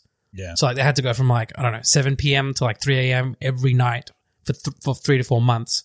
By the end of that, in Vigo. the summer as well right Oh, I because you think can't so. film in the winter Yeah, yeah, yeah. and in New Zealand But this in was the in Welling- summer No, no. This, so there's all the- only like there's not that much nightfall in summer in New Zealand. That is true. Makes it even harder. The- Yeah. The, the Helm's Deep stuff was shot in Wellington because they had to use a quarry to, Right. to, Ah. to film that stuff in. But even then, like by the time the shot was finished, Vigo had like chunks out of his hand due to stunt work and the swords ripping off Hmm. tooth, yeah, like that. Uh, there was a lot. Of, the stuntmen had all kinds of injuries Yeah. because they were filming in wet weather, metal, and it's an amazing story of endurance for those guys. I don't know how they did it. Yeah. Well, the Battle of Helm's Deep it was uh, shot over four months. Four months, yeah, Four yeah. months. Of yeah. constant night shots. And uh, they had the rain machine for the whole time period. So every day they were using the rain machine. to- Yeah. Yeah. Yeah. It's insane because these urukai, the guy who did the stuntman who did the urukai, they're actually really buff. A lot of them Maori, a lot of them like you know South Islanders, and they they had to wear these prosthetic suits day in day out. That was drenched, and they didn't have dryers like enough dryers for everyone, so they went through hell. they went that's- through actual that's trench the warfare. thing is that the reason why the orcs are so fierce, like they're so scary looking in Lord of the Rings as opposed to the Hobbit, is because they actually have like there is no Yes. CGI in this for good the point. orcs. Good it's point. It's all actual prosthetics, costume. facial prosthetics Yeah. as well, and they're so menacing. Like that opening scene with the urukai, when they, you see facial prosthetics, and it's like, you know, the guy's like, "Saruman will have his prize. We will deliver it." It's like you can see his face move. I still don't Coming even out. understand it's how just they so good. They make the mouths look mental, right? Like all these Yeah. screwed up teeth, and I still don't understand how they do this dental prosthesis. Like I don't get it. Yeah, yeah. like, like- someone needs to explain it It's to me. magic. It It's like looks they, they nuts. apply it on the top of it and underneath, and it's like Yeah, it's crazy. it's so crazy. And obviously, the actors who are speaking have to be like voiceover dubbed afterwards. Yeah. but it still looks so much more It still menacing looks, yeah. than any CGI could ever achieve. Exactly. Like that scene where Merry and Pippin are in the forest, and the Uruks are hung- hungry, and they're like, "Oh, I'm starving. We've had nothing but bread." And they look at the hobbits, Meat and it's snack like, on the menu, boys. yeah, it's like, why, why can't we eat their legs? They don't need them. it's just so menacing. And that one like, one orc wears like sallow face, and he's the one who eventually chases Merry and Pippin. That- it's nightmare inducing. It is no CGI. Yeah, that it's guy's- all prosthetics. It's all Yeah. prosthetics. And then uh, That guy's That's why very all these persistent. movies that don't use CGI, so like the original Jurassic Park, where they just use the actual T Rex head and moving eyeballs. It, this stuff looks unbelievably real, and it holds up. It, Yeah. it stands the age of time. Like that Jurassic Park, still a classic. You watch it again, you're not like, oh, this aged poorly. It ages very well, and same with Lord of the Rings. yeah, yeah, It ages so well. They use a lot of a lot of actual prosthetics. Shout out to Jed Brophy, who was the uh, our orc in Two every, Towers. Every character ever. yeah. Oh, he was two orcs in two towers. Um, wh- the one that one who's like, uh, why can't we have some meat? And he eventually tries to kill the hobbits, and he gets his head chopped off. Uruks, Uruks eat him up. Uh, he, he's later in uh, The Hobbit as Nori, I believe, and then he comes back in Rings of Power as another orc. So he's the one recurring thread between all all the franchises. He's friends with Nerd of the Rings. Is he really? Yeah, and that's how he gets all his info. Oh shit! The I didn't know in- that. Info about That's the pretty show cool. and stuff. Yeah. Oh, cool. Shout out to Nerd of the Rings. Yeah, check him out. He's really cool. Only reason I know things about the actual law is because of that channel and Men of the West. And Men of the West. Men of the West. nice. Just on that, on the prosthetic stuff, the level of detail that they had. So they didn't want the orc's mouths to look pink like normal humans. So they made them eat licorice, so it looked black. Wow. Okay, there you Oh, go. there you go. I'm just like, how do they do this? This is so whack. Oh my god. so that's, that's crazy. on licorice, so it looks like they're Oh, so, uh, yeah, because their mouths are like always dirty all the time. So I'm like, oh, there you go. They're always munching on licorice. There you go. Yeah. Yeah. That's Oh. disgusting. But Yeah. It's ominous. Yeah, it's I mean, I really, like really cool. licorice, actually. Wouldn't mind some right now. If you licorice. Yeah. No, I don't. Such a, always a disappointing podcast. Huh? okay. Anything else on Aragon, Legolas, Gimli? Well, uh, without going into Helm's Deep, like the end, we can talk about the Oh, final the counting battle. game. The counting. This is when yeah. it starts, right? yeah, yeah, yeah. In Helm's Deep. Legolas Helm's and Gimli. Deep. Yeah, in Le- Helm's Deep. Yeah. Legolas and Gimli's dynamic in this Yeah. is really good. It's really good. I enjoyed it. There's a part in Helm's Deep where, like, uh, do you want me to narrate it to you or do you want me to get you a box when he can't see? You can't see beyond the ramparts. Yeah, but this is where all, this is when all the memes. Have you seen the? There is a YouTube channel that is just about memes, and they make they just cut and they edit Lord of the Rings scenes of Gimli. God. So like so well, but so that he just seems like the creepiest fuck. But in this scene where he tells him like, hey, "Do you want me to narrate to you or get you a box?" and then Gimli just turns around and just starts. that's, that's- that's his- that's all it is. It's just this creepy That's his laugh reaction. Yeah. Oh, that's and brilliant. then that is like the meme for Gim- Gimli, and like you could like make any. Any, any, like it's just like it was this meme where like people It's like say the yo- things it's- that could be dodgy. and yeah, then yeah. It's just like have- that's brilliant. Shout out to John Rhys Davies, man. With the double act, he voiced he voiced Treebeard along with uh, oh, he did Gimli as well. So oh, did he? he voiced Treebeard, yeah. Okay. So good. So But good. Gimli's a badass in this, you know. Yeah. when oh, he's good. Aragon, oh, Chucks he him? tells it, yeah, Yeah. it's like throw me, Yeah. chuck me. Now, those, those three have a, some great stuff in that Helm's Yeah. Deep sequence because, yeah, Legolas and Gimli have that, and then Aragorn and Gimli have that. Aragon, Gimli is basically the glue that holds these guys together. Yeah. yeah Ah, he's so he's cool. so good. And you see, he's a, he's a proper battle tank. He Yeah. likes he likes battle, and he's like that Helm's Deep sequence is very frightening because you see this this ominous force coming in. Gimli's just like, you know, send them to me. Come on, he's just like get like, And give them he, to me. I'm pretty sure his his count is like higher than Legolas in this battle, yeah, he wins. and then Legolas takes it with the next one. But Yeah. like, Yeah, yeah, but yeah, this one's nuts. he actually He's gets him, which, absolute, is, which is really cool. absolute tank. and is is not just like I know a lot of people think that the movie's kind of butchered Gimli's character by making him comic relief. Uh, he is comic relief, but also Merry and Pippin are comic relief. Aragorn is comic relief in some scenes, you know, like it doesn't necessarily is not putting down one character. There's a lot of cool scenes with John Rhys Davies, where especially when like Theoden comes to Helm's Deep and he's like, "Oh, we'll we'll be fine. We'll protect ourselves." And Gimli's just like, you know, this is no common mindless rabble of orcs. This is the Urukai. You know, Mm. their shield is thick and their armor is broad. Like he's got battle experience. He knows what's up. So he's like, Oh, he's comic relief when he can be, but he's they don't just use him only for comic relief. Yeah, He's- yeah. they use him for a lot of Would've been serious good- stuff as well. Yeah, people un- do underrate Gimli as it would have been cool if they kind of gave him a little bit more just to emphasize how how much of an absolute beast he is. yeah, yeah, yeah. But the more the Yeah. more I, he gets a lot of screen time in Return of the King, which is good, which which is better. But uh, yeah, I, I like his dynamic. I like his dynamic with he has got a, a good dynamic with Aowen as well. Gimli, like Yeah, it's kind of yeah. like this Yeah. banter slash There's a And it part where he continues on um, Return of the falls King. off the horse. Is Yeah, that- yeah. is that in this or is it Return of the King? It's in this one. He's talking about dwarf women.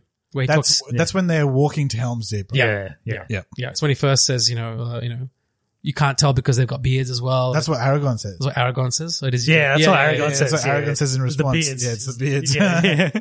Yeah, yeah, yeah. Uh, Gimli's one is like sometimes they're mistaken for dwarf men. Yeah, so it's yeah. like that's that's that's what started the fan following for dwarf female dwarves. We've got to see them like have beards and stuff, and they well, they did a good job Well, with in Ring Disa. of Power, Rings of Power, they don't have any beards. There, yeah. oh, it's close. You can see Disa having a bit of a sideburn. it's close. Oh no, oh it's, no. it's close. But uh, yeah, that's cool. Can, can we talk a bit about Aragorn and Eowyn's dynamic? yeah, yeah. Because I quite It's enjoy very that dynamic. old fashioned in, in the sense that she falls in love with him in like a day, but yeah, Yeah, or she kind of has. she kind of has a crush on him. Like I don't know when she finally falls in love. Falls in love.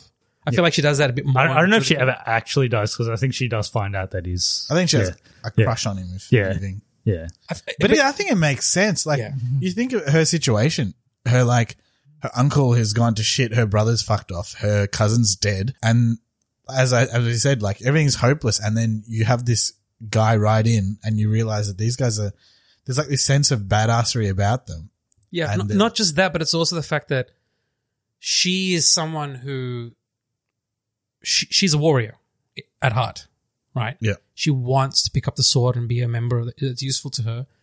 And I think what she sees in Aragon quickly enough is that she he- uh, he's everything that kind of she wants in life to have Yeah. that that valor and that battle experience and that ability to bring hope to men's hearts and and she doesn't just like him for the fact that he's a he's a vagabond it's like this is a guy who does what he says he will to help people and she craves that because she wants to help her people she can't fight because she's not allowed to like there's that beautiful scene with Aragorn and Eowyn in the hall Hmm. where she's practicing with the sword and then uh, Aragorn's like, "Why are you practicing with the sword?" And it's like, "Well, you know, we we still need to know how to use them because we, we don't want to die upon them, like by getting attacked."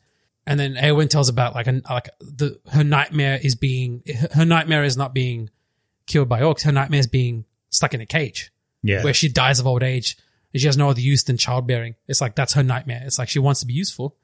So it's like wh- whenever someone says, "Oh, I don't like Lord of the Rings. I don't like watching things that have no women in them and it's just all guys."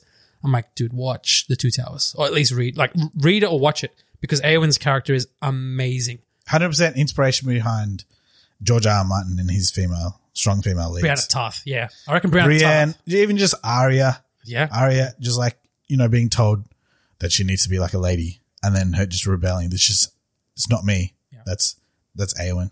And and wh- when was Lord of the when was Two Towers actually released again? You said it was uh, the the the book, you know, 1954. Okay. Yeah. This was if if like if the writing of the book for Eowyn was released in the 50s, way ahead of its time for how Tolkien like would have represented a female warrior. Yeah. When were the suffragettes? They were in the 70s. As- well, oh, as in the the modern suffragettes, so the, the whole feminist movement Yeah. was way later. Like Tolkien was ahead of his time. So when the film comes out and people are saying, "Oh, this is full of dudes," I'm like, "Dude, you don't understand how Tolkien was when he wrote this stuff was ahead of his time." Yeah. And for them to actually depict a character like Eowyn with Miranda Otto's depiction was, it was really good in Two Towers. It was even better in Return of the King. And it, it's not just some girl who pines after this dude. She has her own struggle with her uncle and her own struggle with like trying to defend her own people. Like, you see a potential, she's technically a princess. She has a struggle trying to lead her people. And it's like, it's not easy. It's not easy at all. So that, that added dynamic of her kind of, yeah, pining after Aragorn, it's, it's done respectfully well. Even after he says, you know, I've, this jewel belongs to an elf maiden who's going after the Undying Lands. She's kind of respectful, but she still has that admiration for him and she still crushes over him. Yeah, I think that's the thing. It's not like a, it's not a full. Oh, I'm hopelessly in love with you, and then finds out that oh he, he's like in love with some other girl, and then she just like crashes and burns. It's just like, yeah, I think she finds out that when he sees that, what's it called? Whatever. The Evan Star. Yeah, The little jewel Devon's thing. like- Yeah, yeah, yeah. yeah, yeah. I think I think it's done in a Yeah. tactful way. Yeah. I agree. On that, there's a couple of things actually we should cover on Aragon. There's an extended sequence with a horse, the mad horse. Yeah, yeah. That they let go. Oh, Bre- uh, what's his name? Bregor. Brego. Yeah. Yes. Yeah, Yeah, yeah, yeah, yeah. Yeah. So that I never understood that in the movie because I, I just thought it was this horse that comes and saves him later on, but it's actually the horse that they deem as being mad and they just let go. Yeah, I didn't realize they let it Yeah. go. I Yeah. thought he always rode that horse. He doesn't. He let, they let that horse go. Uh, Yeah, let that horse go. His And- horse at the Warg attack on the way to Helm's Deep gets killed. And then when he's Oh, on the this- ravine, this Bruno Brego finds Aragorn. Isn't Bregor the horse of the prince who dies? No.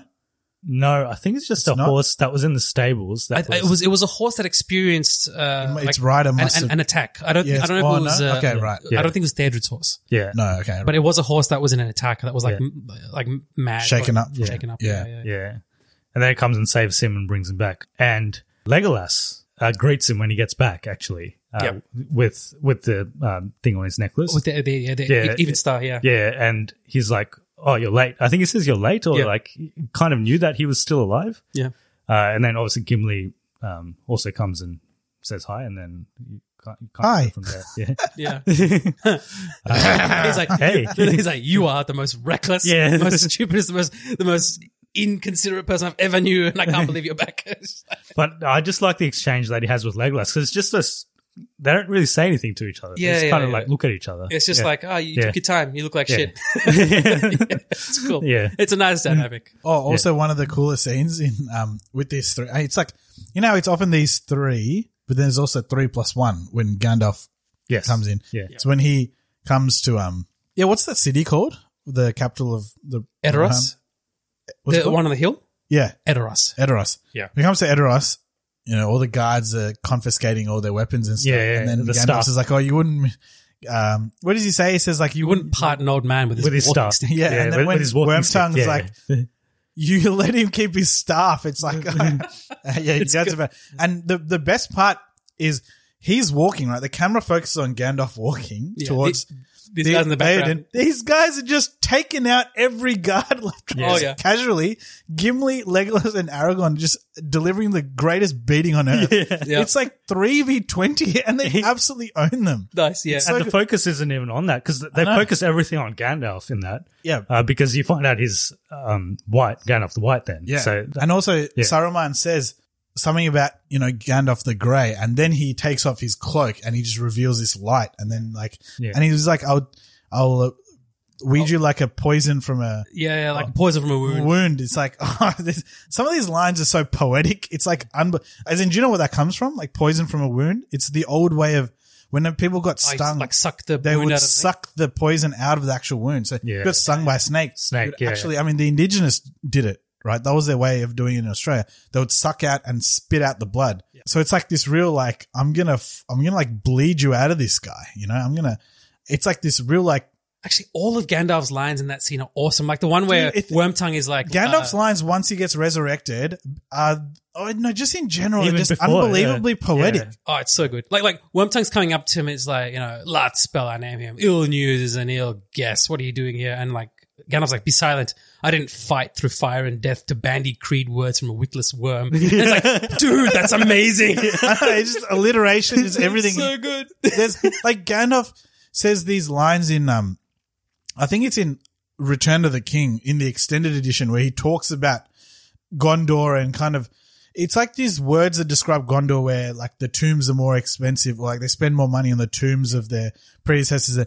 It's like the description of Gondor that he says and and even when he's talking to um Pippin about how death is merely but another journey. It's just like all these profound poetic lines that are unbelievable and just like descriptions of just the nature of being human, right? Like Tolkien's describing these things that have happened to the ruin of civilization. You know, like Rome was kind of like that, and you're spending all this money on on the past and on memories rather than the people who are suffering in front of you right Yeah. now. It's, just, it's like Absolutely. the the things that Gandalf says are unreal, and I, I just watch it every time. I'm like, what the fuck? Like, It's ridiculous. which it kind of brings into the fold like Gandalf's role is to well Gandalf the Grey was meant to unite the hearts of men or unite the hearts of different civilizations, right? That was his role. As Gandalf the White, that becomes much more, you could say, potent and the urgency is also ramped up. So that's why we see him speaking much more poetically about this because it's it's now so much more relevant. So like this might be a good time to go into Gandalf's arc. Yeah, I guess yeah, we we're on Gandalf at the moment. and Yeah. that that scene that we were just talking about when I think it's when Saruman realized that he's in a bit of trouble now because Gandalf the White.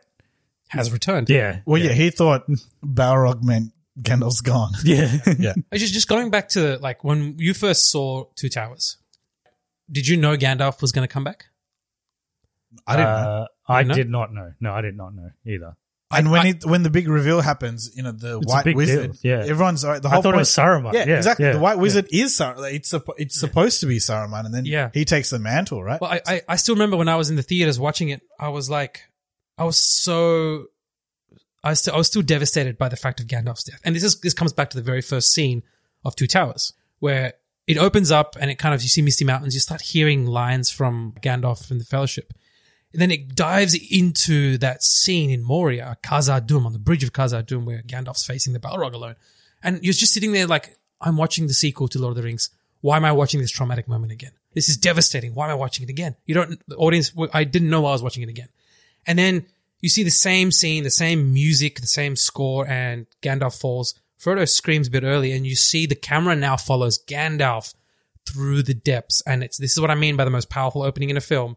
It just shows him diving into the depths, full, full like free fall, fighting the Balrog.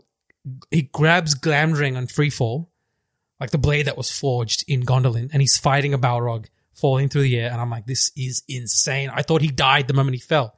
He didn't die. He was fighting the Balrog, and he's just dueling this And thing. in dueling that this scene, the Balrog's like massive, right? The Balrog is It is bloody huge. huge. It's right? huge. And also in the lore of Lord of the Rings, it's kind of like an equivalent to them, like because these wizards are Maya, Yeah, right? Maya, yeah. And so And uh, the Balrog are Balrogs Maya, are Maya as well. So Yeah. they're like e- they're equals. They're not. It's not just some random monster. Well, they're equals in the sense that well, a Balrog Maya spirit is like it's uncontrolled shadow and flame, and it's Sauron is also a Maya spirit. That's why he's really like he's he's hot to touch, and that's how he kills Celebrimbor like with flames.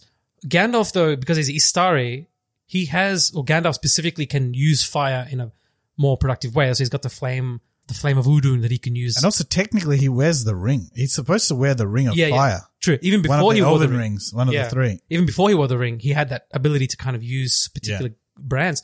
But he's here fighting the Balrog, and it's just so it's so amazing. There's that scene where so the Balrog. So what I was trying to allude to, Balrog's huge and Gandalf's small than Balrog, right? Yeah. And then they and they fall, and then there's that scene where it's like this massive. It's not a close up. It's like from far away. Yeah, It's the chasm, like the- the chasm. Yeah, Yeah, and yeah, they yeah, fall yeah, into yeah. the chasm, and they're tiny. Yep. But Yep. then the flame just lights the whole canyon up. And you see it, yeah. and it's like that's such a it's cool just scene. visually. It's- I was going to say that's the most visually spectacular opening yeah. to Yeah. to a s- movie. It just ever. gives you the scale. Yeah, of it's- everything that they're going. and it's through. all dark, and you just see that light up, and you just see it sort of light up as they're falling down. It's And the fight amazing. just keeps Yeah. going. Like it, that's not the end of it. They end up on the bloody top of the mountain somehow. Like Yeah, in the snow. They Yeah. do some crazy The- shit. The, the- the amazing thing is, none of this is in the books. Right, this whole this Ah, whole yeah, battle yeah. of him Gandalf falling down, fine. None of it's in the books. This, the the, It's the whole retold, thing is it? Well, the, the what inspired this whole scene was so there's two principal artists that work in making the art for this film: John Howe and Alan Lee. They were the ones who did most of the artwork for the books and for most of Tolkien's legendatum. Um, Peter Jackson brought them over from you know England, and the US. John Howe did a small artwork of Gandalf fighting the Balrog in free fall for like Middle Earth, the card game or something, and he had it on his office. Peter Jackson looked at that and he goes, "Oh, we have to make a scene of that." Yeah. So this whole scene, this whole sequence was inspired off of one drawing and it's so cool. Some of the drawings that people have for this law is unbelievable, right? Like you, Oh, now it's it's insane. now it's everywhere, but the the way they do it as well, and I think It's insane. Yeah. It's- And most of that Crazy. comes from John Howe and Alan Lee. So the, the really descriptive and like 90% of that artwork was used to inspire most of the creations of, oh, you know, the Black Gate or, or Minas Tirith or even just the Wraiths, how they're depicted. But you know that scene where we are just talking about how they both come down to the cavern? I- I'd love to bring the score into this moment, right? So uh, there's a there's a channel on YouTube. It's an amazing channel. It actually goes into the lyrics of the score is and it the orchestra. Men of the West? No, it's not. No, no, it's not Man of the West. I think it's like behind behind the score or the score analysis of Lord of the Rings. Yeah. The score has its own story. Like the chorus, they're singing their own lines in Quenya and Sindarin. And it's got this parallel storyline that the score is saying. So as they're coming through the cavern, right, the score suddenly broadens into a great rolling chords, mixed chorus, aggregating low strings. And it's one final assault. The, the words in Quenya are basically saying, to the end, servant to fire, finish the fight. That's the words that are writing. Metana Narendor, which is uh, Gandalf's name in in Quenya. So it's so cool seeing how like even then the the the chorus is pounding the message that you, your role is not finished. All right, to the end. Keep going to the end. That doesn't mean to your death. It means beyond that. Your role is not yet finished on Middle Earth. You see that it just flashes into Frodo's dream. So you're kind of left. Is it? Did it happen? That's when you first get the spark of like, is Gandalf actually dead? everyone thinks he's dead, and then you see he's they're kind of building up to the White Wizard in the forest. You don't know is Saruman going to capture Merry and Pippin? And I'm pretty sure the law states, or there is a reference in the law in Silmarillion, whatever, that says that Gandalf was sent from Iluvatar. How do you say the name? Iluvatar. Iluvatar. Iluvatar was literally sent to solve the problem of Sauron. And so, as the power of Sauron rises, he is sent to Middle Earth. That that is like the the kind of, and then they kind of leave it at that. So whether whether he knows or not is another question. But And so like, and it comes up to like, yeah, your role is not done yet. This is, you know, and then and he talks about how, uh, is it? Yeah, it's after this that he talks about how he was like his mind was in, it was in like pure light or space or yeah, he he's says- straight straight out of like this is when he finished finally slayed the Balrog on top of Zidak Zigil, Yeah, and then you just see him lying down and he fades out of thought and time. Stars wheeled above. He kind of describes himself going through some time, weird time lapse. Yeah. where he, ca- it, I I think he's describing his his essence going back into Valinor. And This then this being happens with reborn. this happens with a couple of characters in the Tolkien Legendatum. They die in sacrifice. Glorfindel, for example, he dies almost the exact same way Gandalf dies, fighting a Balrog, falling to the depths, defeating it on the fall of Gondolin.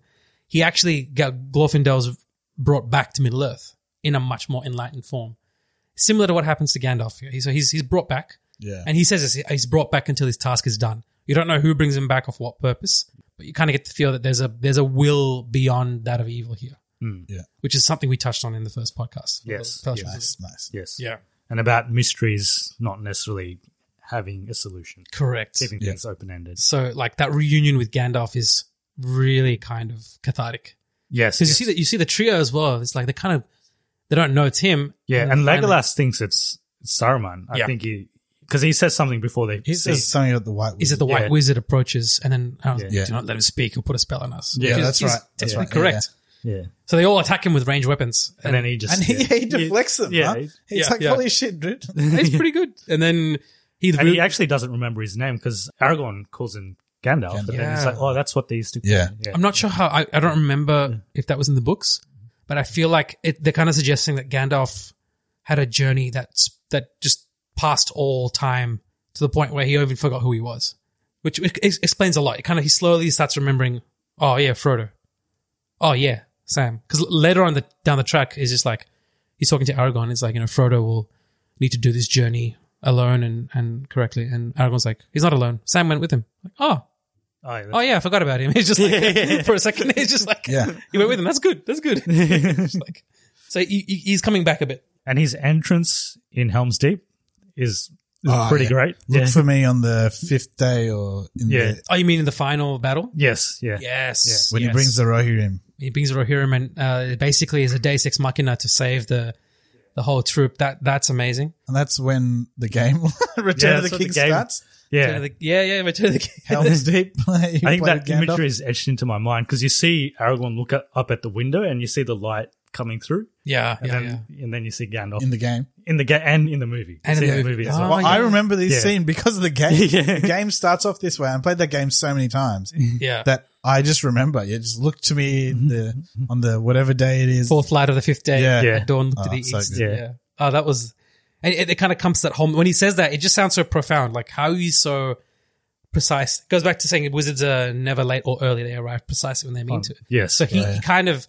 he's driving this essence of like, you know, Mithrandir or Gandalf will appear at the right time to rekindle rekindle the hopes of men, and in this case, literally to rekindle the hopes of all these soldiers who have been fighting at Helm's Deep and the elves who came to Helm's Deep and were all slaughtered because of their valiant efforts. Wasn't in the books, but I think it actually is a is a really good detail to have them in the movie. Oh, it's not in the books. No, the elves never come.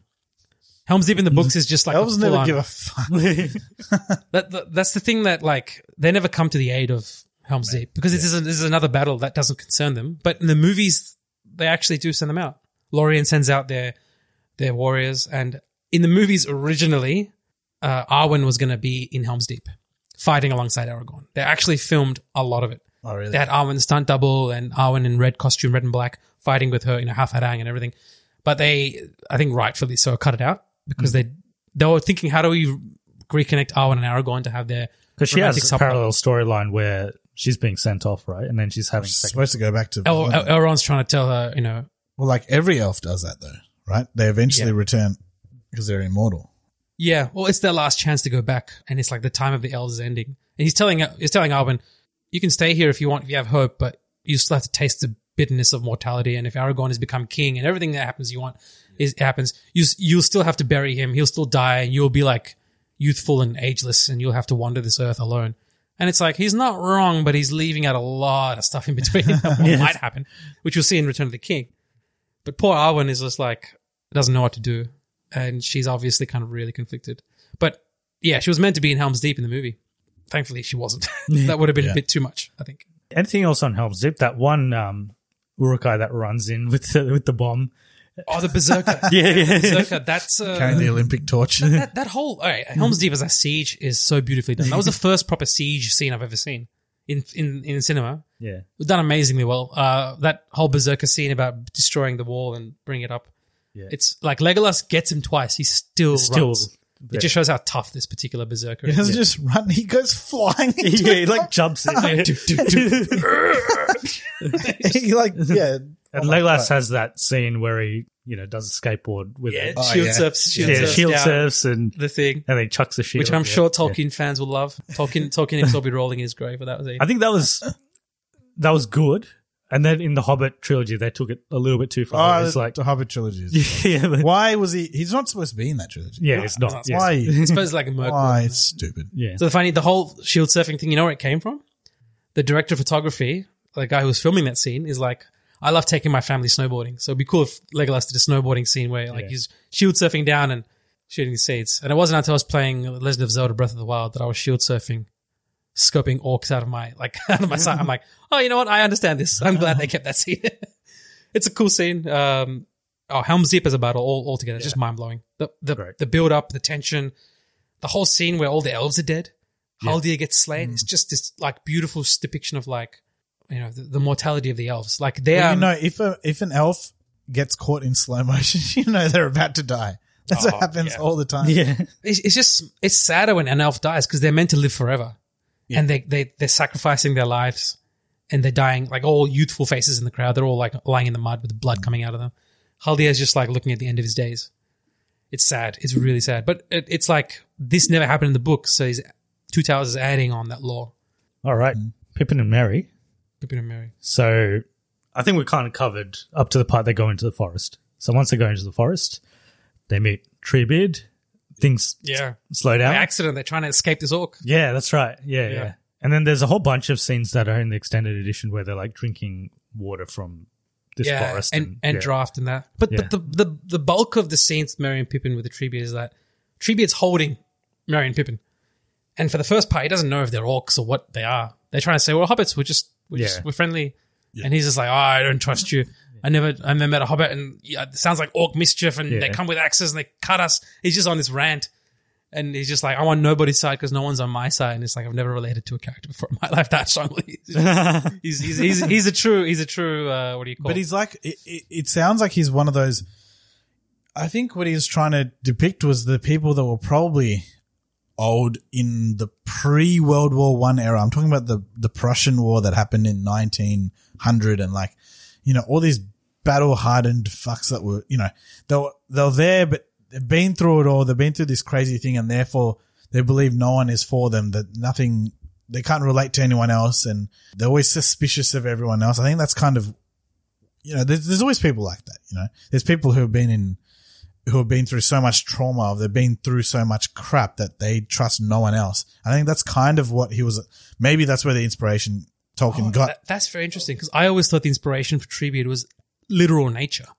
Like he saw the devastation of war that had on like nature, like trees, plants. Well, yeah, Like trench Well, warfare, you had to actually to an raise extent, entire yeah. fields, Yeah. d- dig trenches that would They've seen it destroy every all wildlife. but um, the most, well, to me, I think the possibly the most important line in Lord of the Rings is said by Merry, which is, uh, I'm probably misquoting here, but it's after they've had their meeting and all this sort of shit, and they're like, these wars don't concern us, and so whatever he says, and then Mary's question is, but are you not a part of this world? And it's like, that's just like that is such an important question to ask because it's it's kind of like it's a question you got to ask yourself just all the time. Like, why do you even why do you care about the problems of other people? Yeah, yeah. And like, if you're a part of this community, if you're a part of if you're another human being that can empathize with someone else, then yeah, that, that's what it, that's what it's worth. You know, are you not a part of this world? Why do you not care? And then it's such an important question. And then eventually, the fact that I think it's Pippin that tells him to go via the area where they've cut down Fanghorn Yeah, yeah, yeah. and as well. that's the that's Yeah. enough, at least in the movies, to then bring like this. It's like rage, isn't it? It's it's rage, but he says like I I knew these, Like these people are my friends. Yeah, like, like they're- all the and then trees he are in calls ripped out, and they all and they all come. Yeah, yeah, yeah. That's like so sad as well. You're like, oh my god, It's like there is uh, that line is so good. Like there is no curse in Elvish, Entish, or the tongues of men for this treachery, and Yeah. and then he just basically channels. Yeah, he calls all the ents and they march. And he says, And it's just like he said a wizard should know better yeah, yeah, because their role is to from memory. Yeah, like yeah, well, like yeah, Gandalf- because they should know. They should know what kind of um, what is holy and what what ju- what are lines that should not be crossed. And, Yeah, yeah. And you would think that a Maya or whatever would know how important that is. I think that's that's what they're alluding to. Yeah. And the fact that like Saruman has done this is like that line. I was like, oh my god, there's some like profound lines here that refer to law and like meaning and what is like something you just should not do. that's true. It's like going beyond the scope of all evil and like destroying things that are just nature, right? Destroying nature is like this is like so unnecessary. Well, d- destroying nature is one thing, but destroying nature for warfare, that industrialization, which we talked about, Saruman, like Isengard, Yeah. everything from the music of Isengard to the theme and the factory and all that, it's just all about burning, Oh, yeah. destroying wood. What's the music is literally a hammer. It's like dun dun dun dun, dun and it's, it's literally just Yeah. someone just a- Hammering, fucking hammering an anvil. Yeah. It's, it's- nuts. It's, purposeful. Everything is intentional. Like the music was scored in 5 4 time. It's meant to be this very unsettling beat, like you're thinking of an a- anvil being struck. But yeah, five four once So- again. It's so the music in itself it doesn't symmetrically keep repeating. It's asymmetrical in its repetition, and so you're like caught off guard. You're like, "Fuck, this is this, the, even the music's just evil. It shouldn't have been Oh. even written in this way." it's it- you you bring on this really cool topic. This this is one of the biggest motifs of Two Towers. Is the it's not an obvious motif, but it's the reclamation of nature, right? And I think this like anyone who's ever like felt for the environment or you know na- nature or wildlife or just trees in general. This is the film where they actually have their chance to get something back or to to plot their revenge. And it's not just in the end storyline; it's the whole fact of like e- ever since like Gandalf comes back into the scene, you start he starts commenting on like, oh, these trees are going to wake up. They're going to find this, them. They're going to see that they're strong. But all elements of nature are slowly kind of finding their power. Like when he when he comes out, when Gandalf comes out of the forest and he calls uh, Shadowfax. Yes. And Shadowfax, uh, that's one of my favorite scenes in this movie. Like that Apparently, one. that scene they did in one take. yeah, this this blows my How mind. the hell did you horse train? Like that's nuts. because I, I could have sworn from the moment I saw that scene when I was a kid, that beautiful long shot of the horse coming in and coming to Gandalf and like literally bowing its head when its name is called. I thought it was they must have like graphically altered a shot or done this. Like the feet don't look right. It wasn't until I saw it in high definition that I'm like, this is real. All that's real. The horse was real. The thing was real. And What does he call him? Like the Lord of all horses. or Lord of something? all horses. And Legolas is always like, that is one of the Meras. Unless my eyes are cheated by some spell. Like, again, his his his natural his Mate, natural Legolas is insight. into horse porn.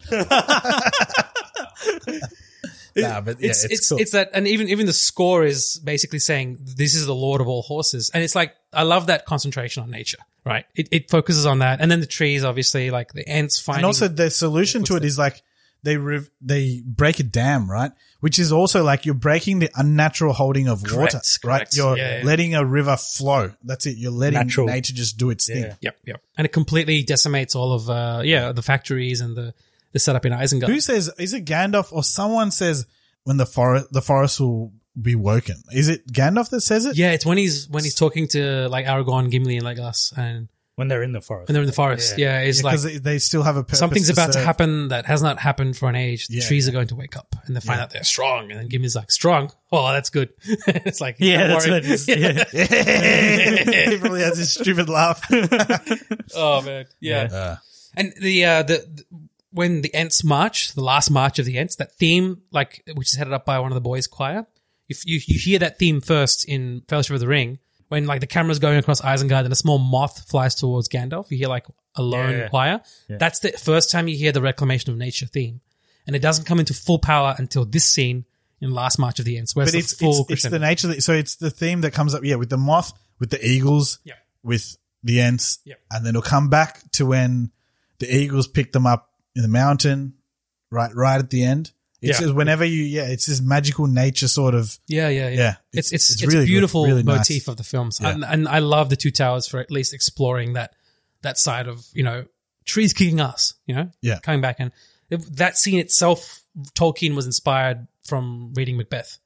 There's a, there's a line in Macbeth where the Yeah, forests forests the forest. come- I was about to say, is this a Macbeth? Yeah, I the don't- Macbeth theme, but he was so disappointed by the theatrical display of it. It was just a bunch of kids wearing twigs on his on their heads, pretending to be the forest, and he was just so disappointed. He's like, "I'm gonna write a better scene than this." Yeah. he just furiously wrote this whole scene of the forest marching to Helm's Deep, and they depicted that in the extended edition, which is really yeah. Because what do they say at the Battle of?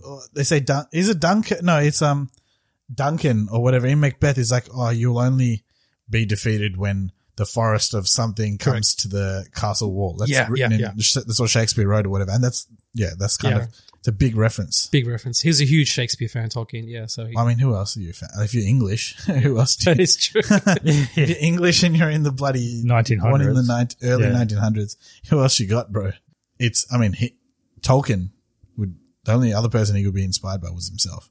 He's next. Him and C.S. Lewis are next. Yeah, Yeah. that's true. And then, then you start getting all the good writers as well. Yeah, the rest.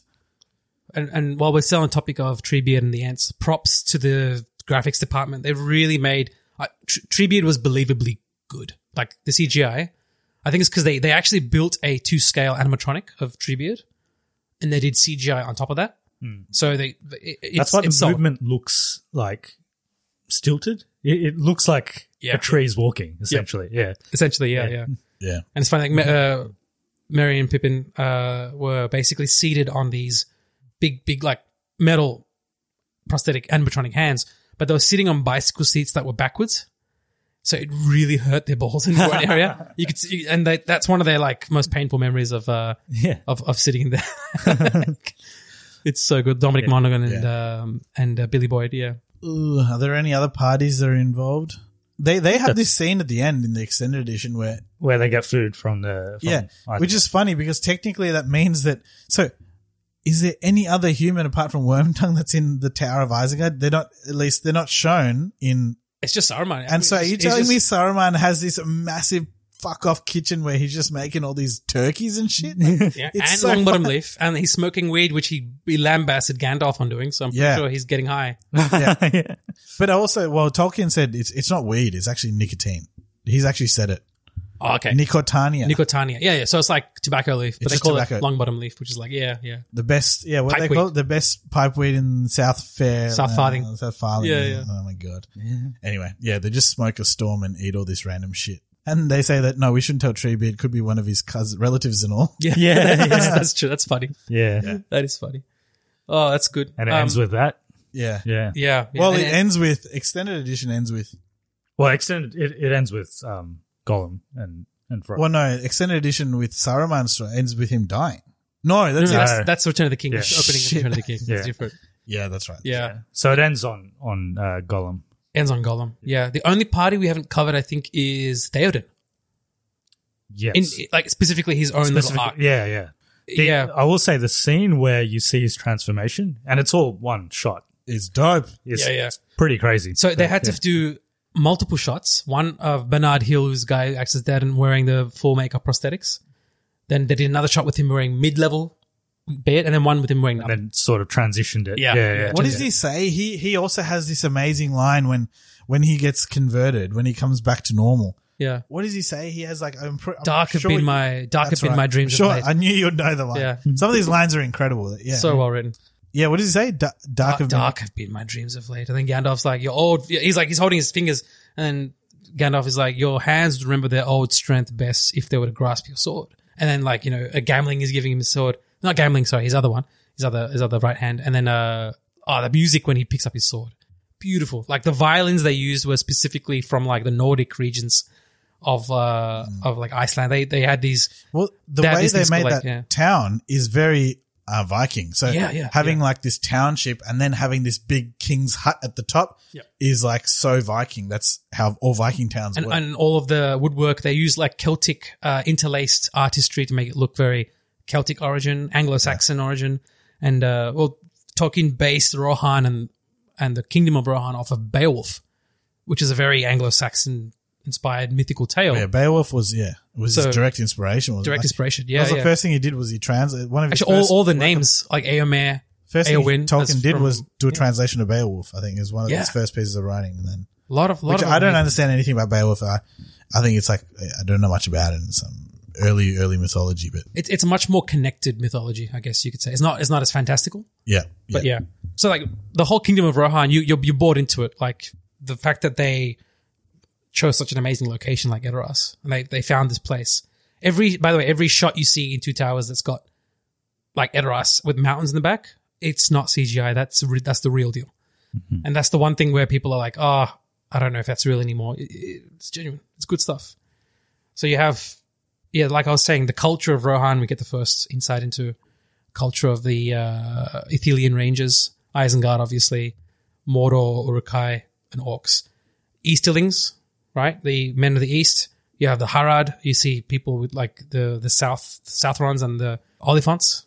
Then you've got the uh, the Elves of Lorien come as well halfway through, and you see yeah, yeah, the Hobbits and whatnot. There's so many cultures in this film. It's it's this is what I mean by this is like an all inclusive, a full expose of all the peoples of Middle Earth.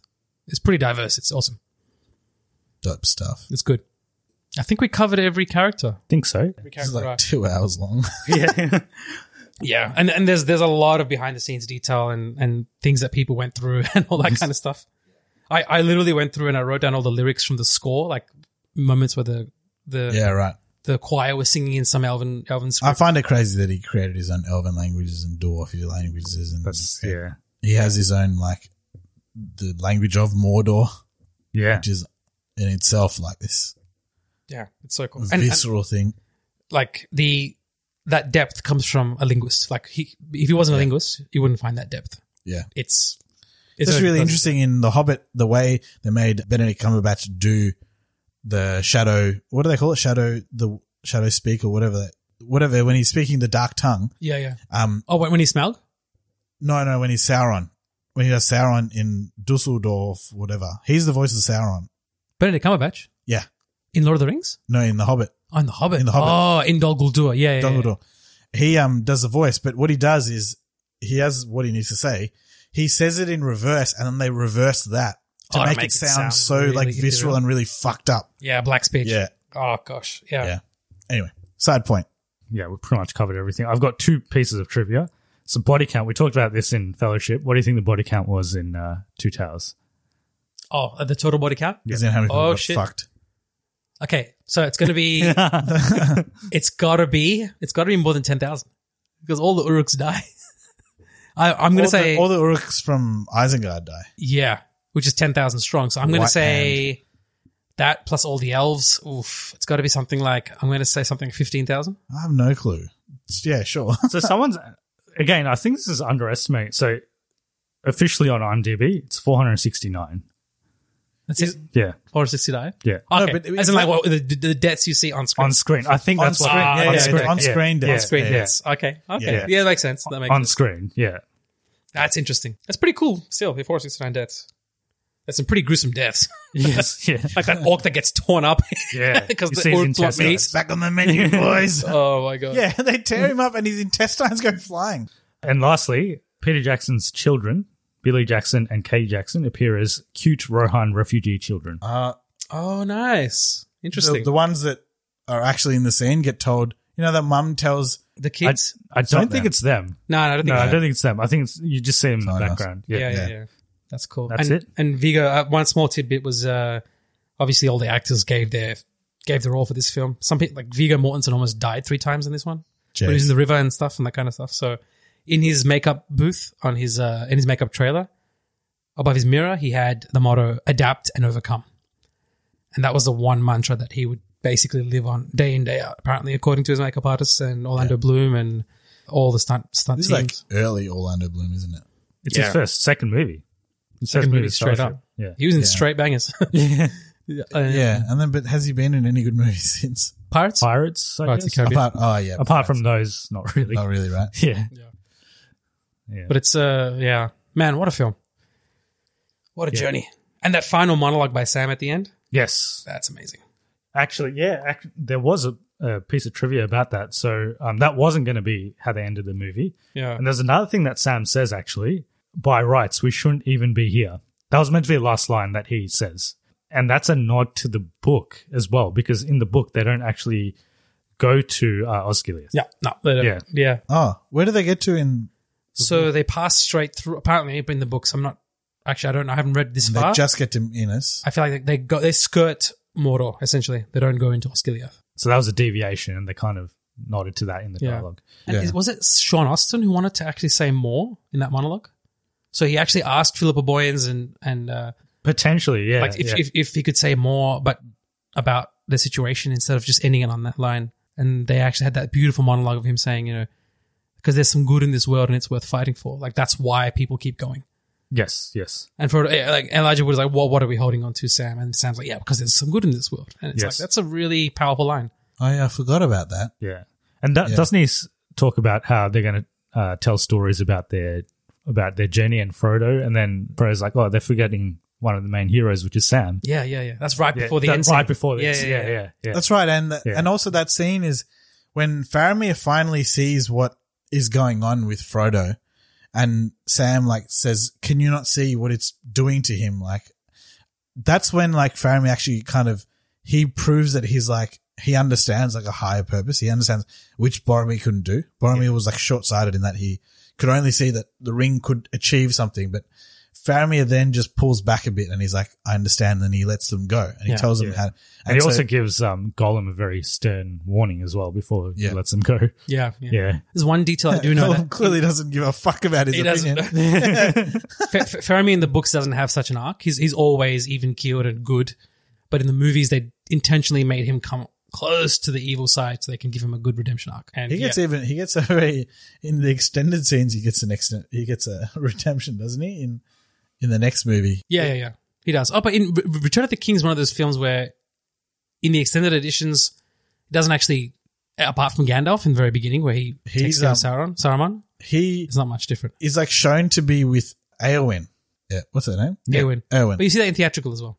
Yeah, No, in the theatrical. No, I thought it's only extended. And it, there's What? th- th- there's, Oh. a, there's a drawn out scene in extended, but towards the theatrical edition, the I very think you end, just see them Yeah. together. in the coronation, you see them together and they're both Yeah. looking lovingly. Oh, they're going to get married. It's like, yeah, it's cool. They deserve each other.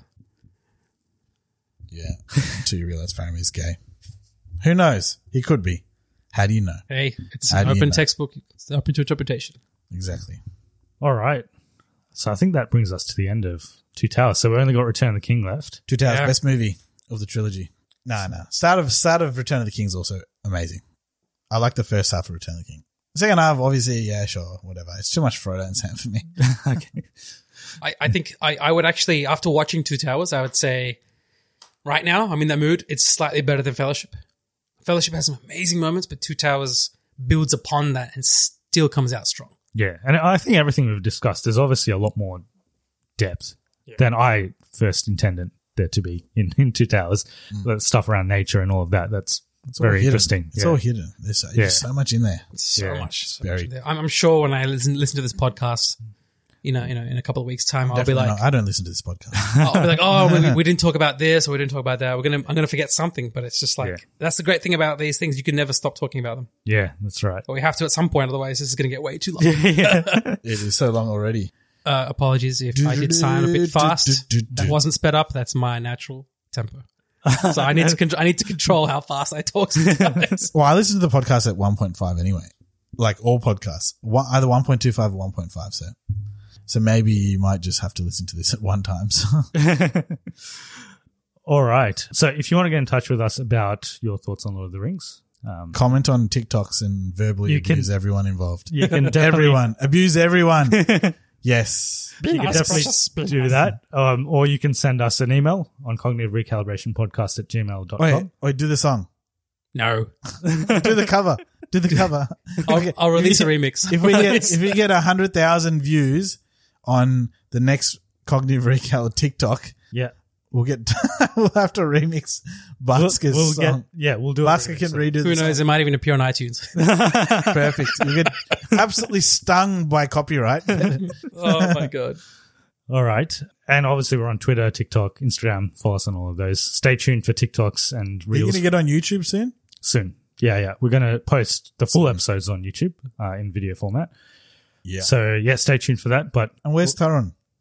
uh, good question. He's got COVID. He's watching Return of the King. He's got COVID. Yeah, so he'll he'll be returning for Return of the King. So uh thanks Bhaskar and Kuri, thanks for joining us. No It's a pleasure as always. Thanks for having us. was good fun. And, It's um, nice. We'll see when we do Return of the King. First, we've got to watch it. So we've got to. It's, it's a big Oh, yeah. planning process just to watch these and then record these. It takes a whole day. Yeah. Yeah. it's I don't know how people do marathons, man. And what Rings of Power coming up review? Uh, yeah, following Return of the King will be Rings of Power. Yeah, we might have to do it in two episodes or something or three. Four Rings of Power. Four Rings of Power. Yeah, maybe. Uh, Uh, we'll see. If there's Are an we keen to join? Yeah. We'll see. Yeah. Yeah. Hopefully, maybe it's, it'll probably it'll be after my exam, so yeah, probably join. Yeah, yeah, yeah. I'm keen. All right. Well, you got all that to look forward to, and then after our Lord of the Rings, we're on a bit of a Lord of the Rings thing at the moment, but after that, we've got We can uh, review the MCU E after that. yeah. Well, we got we Oh, Someone's will gonna have, get triggered by this. we will have She Hulk, which will Planning for your next trip? Elevate your travel style with Quince. Quince has all the jet setting essentials you'll want for your next getaway, like European linen, premium luggage options, buttery soft Italian leather bags, and so much more. And it's all priced at 50 to 80% less than similar brands. Plus, Quince only works with factories that use safe and ethical manufacturing practices. Pack your bags with high-quality essentials you'll be wearing for vacations to come with Quince. Go to quince.com slash trip for free shipping and 365-day returns.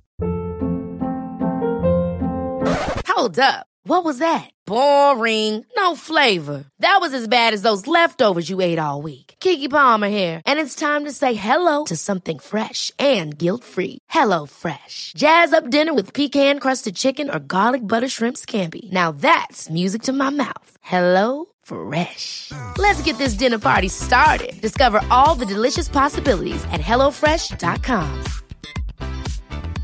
When it comes to your finances, you think you've done it all. You've saved, you've researched, and you've invested all that you can. Now it's time to take those investments to the next level by using the brand behind every great investor, Yahoo Finance. As America's number one finance destination, Yahoo Finance has everything you need, whether you're a seasoned trader or just dipping your toes into the market. Join the millions of investors who trust Yahoo Finance to guide them on their financial journey. For comprehensive financial news and analysis, visit yahoofinance.com, the number one financial destination, yahoofinance.com. also finish around that time, and then It uh, doesn't take long to review She Hulk. yeah, not if we get you on. uh, and then uh, Black Panther is in November. Black Adam is in October. So um, other comic book stuff coming up. So nice. All right. Thanks everyone for listening. Hope you're all staying safe, and we'll see you in the next one. Catch you guys. Take care. Catch you later.